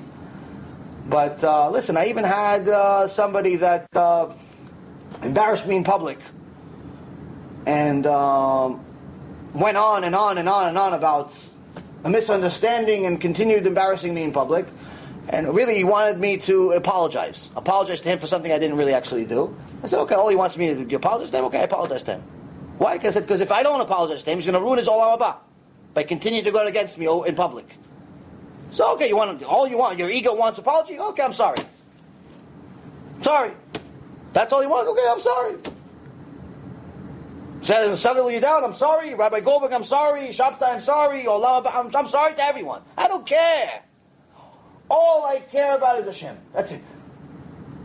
And that's what people need to understand. Is many people from the community, from the community, listen, listen very carefully to this. It was worth it to come to this lecture just for this. Many people from the community reached out to me. And say to me, Chazaku Baruch, I agree with you. Yes, good job. No one said, like, at least they didn't reach to me directly, hey, Rasha, or I don't agree with you. Pretty much anyone that reached to me, and people I don't even know, supported it. Some did it in an alias, they didn't give me their real name. Some gave me their real name and became friends with me. On Facebook, on this, on that, whatever. Good job for doing it, da da da da. So I said, okay, so why don't you speak out? You're in a community. You're much bigger than I am. I'm nobody. You maybe you donate, maybe you this, maybe you that. Speak out. Do something. No, no, no. I'm, uh, I'm gonna stay behind the scenes. Why? No, I don't want to disturb this. I don't want to disturb that. I don't want to disturb this. And I'm thinking to myself. Everyone is scared of Goldberg, but no one's scared of God. Rabbis reached out to me. Yes, Chazaku Baruch, Chazaku Baruch. Okay, speak out. Write a letter. Do something. No, no, he's a big rabbi. He's the, who cares, big rabbi? Hashem's not big. He's making a mistake. Moshe Rabbeinu made a mistake. So what? He made a mistake. Cancel it. That's it. It's the end. You want to make me the korban? Make me the korban. Just cancel the event. Cancel the event. Doesn't make a difference what you do. Just cancel it. So we don't have six million korbanot. That's what people need to understand. It has nothing to do with me. It has nothing to do with Mizrahi. It has nothing to do with anybody. It has to do with Am Yisrael. It has to do with Ratzon Hashem. You do what Hashem wants, your blessing. You do what your ego wants, you deserve all your punishment that you're going to get. So you made it, another rabbi made a video today about Goldberg. He put out. No, he did it on his own. He did it on his own. Chazak Baruch. Thank you for coming. Uh, Hashem, we'll talk. We'll talk about the uh, shiur. Um, What's his name? uh, Rabbi Kaufman, Chaim Kaufman, Chazak Baruch. Um, uh, Rabbi Chaim Kaufman, yeah, Chazak Baruch, he, he actually uh, made a video. He saw the situation. He uh, decided to throw his hat in. Uh, no, he's a rabbi. He deals with a lot of conversions. He's in Israel. He's located in Israel. Uh, I know some of his work, and uh, we have some mutual students. Uh, I don't know him personally. I actually just met him recently. But he decided that he saw what was going on, and he has some Yad Shamayim, and he decided to throw his hat in and say something. Listen, it's a it's a horrendous situation. It's difficult. It's not going to be for, for easy for anyone. Um, but it has to be canceled. And like I said before, it's not. I'm not. I'm not a man of threats, but I could make one promise. It'll only get worse if they don't. It'll only get worse. I said this from the beginning. I'll say it again. There's no reason whatsoever. There's no valid reason to have this lecture, this person, Matthew Kelly, or any missionary, or any idol worshiper in any synagogue, let alone in a synagogue that's Orthodox, or modern Orthodox, or any Orthodox, or anything. Um, and we've proven that based on halacha, based on their own words, based on our words, based on whatever thing you want. So there's no reason. Which means that if it happens, it can only be bad, the bad, bad source. You know, it's coming from a place that's tameh. So if that's the case, then you know we'll have to use whatever measures we have to to uh, to to stop it. Obviously, nothing violent. And again, for any of the crazies that are watching this that are thinking of anything violent, I'm specifically telling you, do not do it. That will be a bigger chilul Hashem. No violence. No violence. Don't beat up anybody. Don't break anyone's legs. Don't slash any tires. Uh, we're not KKK. We're Am Yisrael. We keep Torah and mitzvot, and we work with our mouth and with our prayers. Our mouth to study, our mouth to speak, our mouth to pray. That's it. Pretty much. That's it. That's really all. That's the uh, only thing you need.